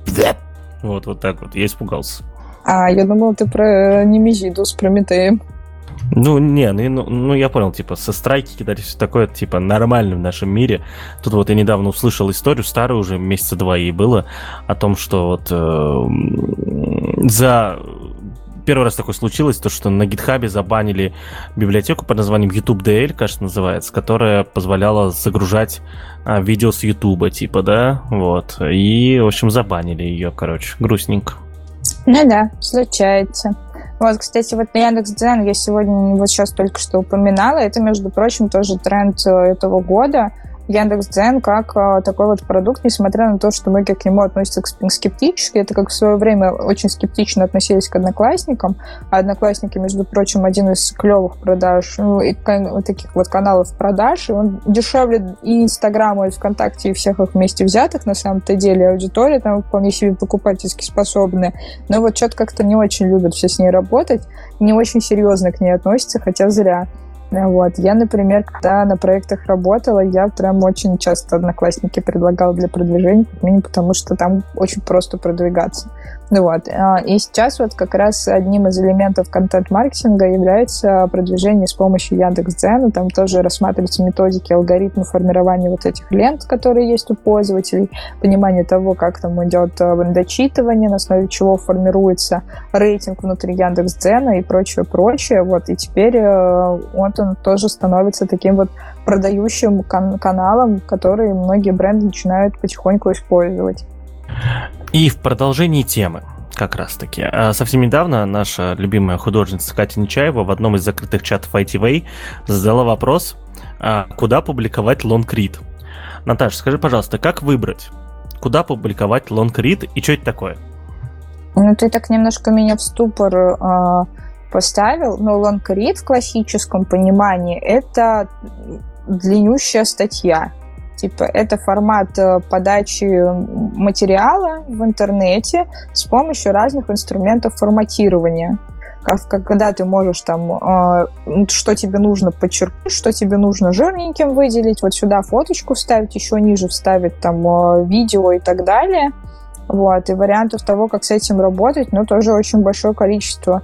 в сети есть. Вот. И э, лонгриды, по сути, ну, довольно популярная история, потому что туда можно сразу очень большой какой-то гайд, например, засунуть, либо какое-то свое кейсовое решение туда представить, да, например, ты рассказываешь о том, как ты решал какую-то конкретную задачу очень долго, длительно, с примерами, с результатами, к которым ты пришел и так далее. То есть это один из элементов того же самого контент-маркетинга, в данном случае в, в Катином, мне кажется, это такой элемент личного бренда, либо такая, такое ведение конспекта для самой себя. Я не знаю, зачем она хочет сделать себе лонгрид.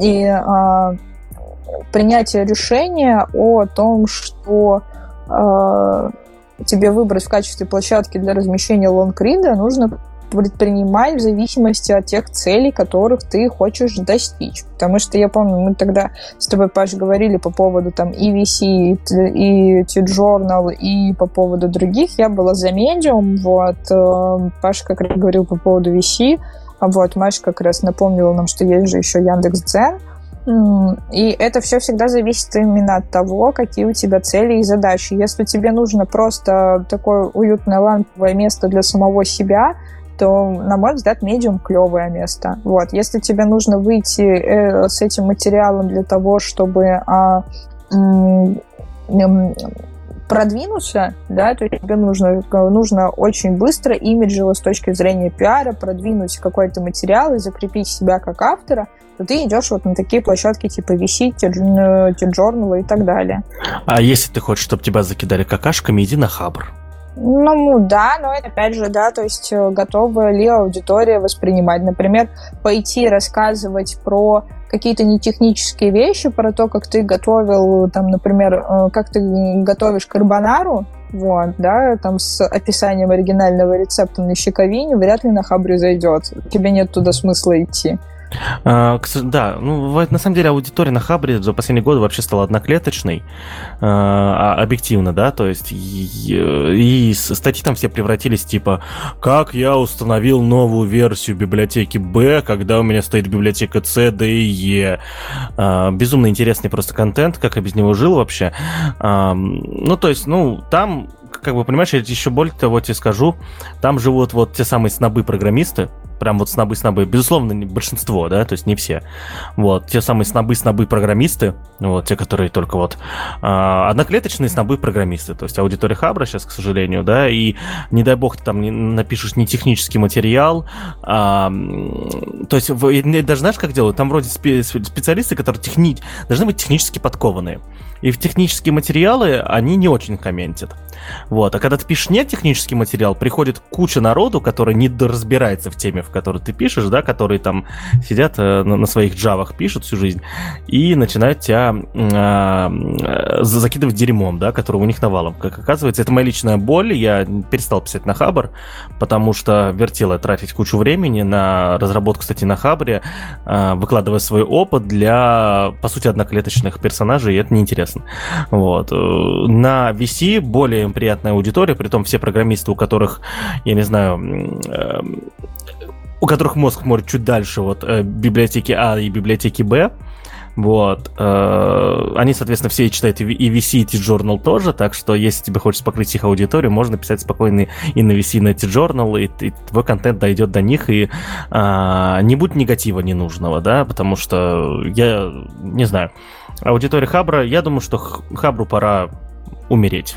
Вот. Либо что-то с собой сделать. Ну вот все зависит от того, какие у тебя цели, какие у тебя задачи. Вот. Потому что, допустим, читать дайджесты на Хабре, ну, вполне себе нормальное такое удовольствие. Я там PHP дайджест читаю. Вполне себе ок. Это все автоматизировать можно. Дайджесты можно автоматизировать. Но их там прончики самостоятельно собирают. Вот. Но я не про то. Вот. Опять же, все зависит от того, что вы конкретно хотите делать. Да? И при этом нужно учитывать, хватает ли того функционала, который есть на разных площадках вам для того, чтобы сделать ваш лонгрид. Потому что, например, у них стоит там какой-нибудь стандарт Markdown, вот, который не позволит тебе сделать какую-то супер-пупер красоту, да, а может быть тебе нужно сделать какой-то лонгрид с интерактивом, с разными квизами и так далее, когда ты можешь там внедрить какие-то кнопочки и показывать тот контент, который пользователь выберет в зависимости от того, на какую кнопку он нажмет, и тогда это вообще тильда будет, на который такие лонгриды на изи делаются. Вот. А если тебе там хватает уютного просто вот этого выделения и просто лаконичного минималистичного дизайна, то тогда иди на какой-нибудь медиум и просто шарь ссылку тем, кому это необходимо, да, с кем ты хочешь этим поделиться. И вот сейчас ты э, подкаст идет час 45 примерно, по крайней мере, по нашим часам, и тут ты накинула лонгриды на тильде. Чего? Ну, в смысле, чего?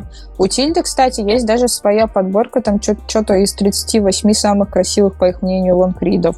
Вот. То есть можно делать лонгриды на Тильде, которые будут очень интерактивные и так далее. Я даже, наверное, к, вот, к описанию к этому, к этому подкасту сейчас вам скину, вот сейчас я в наш трейлер скину, а вы, соответственно, сможете в описании к эпизоду увидеть эту ссылку и прочитать, какие классные лонгриды есть на Тильде. И вполне себе можно даже с минимальными знаниями программирования спокойно себе сделать. Я тебе больше даже что скажу. А, и нужно будет ссылки на VC.ru, T-Journal.ru, а, Medium, потому что, говоришь, Medium какой-то, и люди, которые не знают, что это Medium.com, сидят, сидят такие, а при чем тут Medium? Это типа как в Шаман Кинге был Medium, там, да, вот эти вот это все. Вот. Ну, типа того. В общем, у них на Тильда, Тильда вообще в этом плане очень активно развивается, и Тильда, на мой взгляд, один из таких самых клевых сервисов, потому что они прям вкладываются в развитие платформы, вот у них там появились интерактивные э, опросы, вот у них появилась возможность э, делать э, лонгриды, которые специально разработаны для онлайн-журналистики, потому что они понимают, что для э, их аудитории это важно, да, что вот есть журналисты, которые, там, которые ведут фоторепортажи, репортажей, и вот э, обычных блоговых э, площадок им не хватает для того, чтобы красиво это все показать. Вот, поэтому вот они таким образом позволили сократить время на производство таких клевых вещей. Там что у них еще есть? У них есть отдельный education, который, в рамках которого они рассказывают, как можно заверстать очень клевые анимационные блоки и так далее. То есть, в общем, те красавчики, на мой взгляд. Вот. И плюс ко всему они еще и а, очень важную миссию выполнили. Они м, сделали так, чтобы создание сайтов стало максимально доступным. И тебе, тебе не пришлось париться очень сильно над разработкой этого, да, как минимум на старте. И это, на мой взгляд, очень большой плюс. Я уже завис на красивых лонгридах. Прости, Наташ. Тут еще с музыкой. Я же тебе говорю, там что угодно можно понавнедрять. То есть у Тильда очень большое количество разных блоков, и это клево. То есть там даже какие-то 3D-шки можно внедрять туда. А, лонгрид под названием Виктор Цой Кочегар. Ну, в общем, да, это веселый развлекух на вечер, да. Вот, в общем, смотрите, вдохновляйтесь. На мой взгляд, это клевая история, и, возможно, кого-то из вас это вдохновит и сделать свой первый шажочек в контент-маркетинге, контент-маркетинге и в личном бренде, и сделать какой-нибудь клевый собственный лонгрид. А, в общем, welcome в этот прекрасный мир. А, ну, а наш подкаст идет уже час 47. Я думаю, что на этом уже мы будем сегодня заканчивать. Сегодня у нас был, получился хороший обстоятельный выпуск. Наконец-то про интернет-маркетинг, а то мы всегда что-то про него говорим скользь, и как не хватало такого общего ответа на вопрос, да, а что происходит вообще, да. Вот, спасибо тебе, Наташа, большое, что сегодня много-много нам рассказывала всего, да, то есть сегодня наконец-то ты поделилась профессиональным опытом, а не то, что в ТикТоке насмотрелась, да, за неделю. Я не смотрю ТикТок, я, кстати, удалилась это с да? телефона. Я осознала, что не хочу я в нем сидеть э, и ничего там интересного для меня нет. Я там подписалась только на пару пабликов, ну, на пару блогеров. Там была одна актриса дубляжа, которая, с помощью которой я научилась рычать как львенок, да, и то уже разучилась. Ну, показывай. А, уже ну, разучилась? Уже разучилась, тренироваться надо. Ну, там, короче, есть актриса дубляжа, которая показывает фишки и приемы, которые она использует для озвучивания каких-то фильмов, сериалов и мультиков. Вот. А, а, да что там рычать, типа рау, рау? Ну не, она прямо рычит, и это прям очень, очень натурально выходит. А, и все. Э, и больше мне не интересно там ничего стало. А ради одного блогера, ну, такое, не хочется мне там сидеть. Вот, и я решила... А уведомления еще постоянно приходят. И это мне вообще не нравится. Поэтому я вообще все окончательно удалила и сказала, ну, вас нафиг. Потом, как, как э, решу работать с ТикТоком, тогда я обратно установлю. В смысле? Ты не хочешь смотреть, как а, куча людей танцуют одни и те же танцы под одни и те же песни Моргенштерна. Как же ты не хочешь это смотреть? Это же безумно интересно. Нет, Зато Моргенштерн первый раз прозвучал в этом подкасте. Я сегодня в захлеб просто прогулял записи, и поэтому мне нужна была доза этого, доза, доза, доза, доза. Вот, и в следующий раз я обязательно не буду прогуливать захлеб, чтобы не приходить с этим подкаст ITV. Простите, пожалуйста, мои уважаемые слушатели, я специально записываю в другом подкасте, чтобы не приносить вам все это. Вот. Это вот, представляете, это же он еще отфильтровывает. Вот. А, а на этой ноте фильтрации мы, опять же, благодарим Наташу за то, что она сегодня э, ответила на, на все эти вопросы. Наконец-то, друзья, у нас есть тот самый выпуск, который э, можно скидывать в ответе на вопрос наших знакомых, а что такое интернет-маркетинг, да? Вот, то есть, чтобы человек сам все послушал, сам во всем разобрался, обязательно используйте этот выпуск, да, под, э, именно так. Вот, я буду именно так его использовать. А, а с вами был подкаст ITV, эпизод номер 54, кажется, да, надо, надо, надо посмотреть, скорее всего, эпизод номер 54. Сегодня у нас 10 декабря. Всем спасибо, что дослушали. Подписывайтесь на нас во всех социальных сетях, которые есть внизу. У нас там с интернет-маркетингом, конечно, не так все хорошо, как Наташа опис описывала, но мы, я не знаю, научимся когда-нибудь, захотим, мы научимся и сделаем. Ну, в смысле, мы умеем, просто времени нет всем этим заниматься, у всех работы и так далее. Вот. Ладненько, все. Всем пока.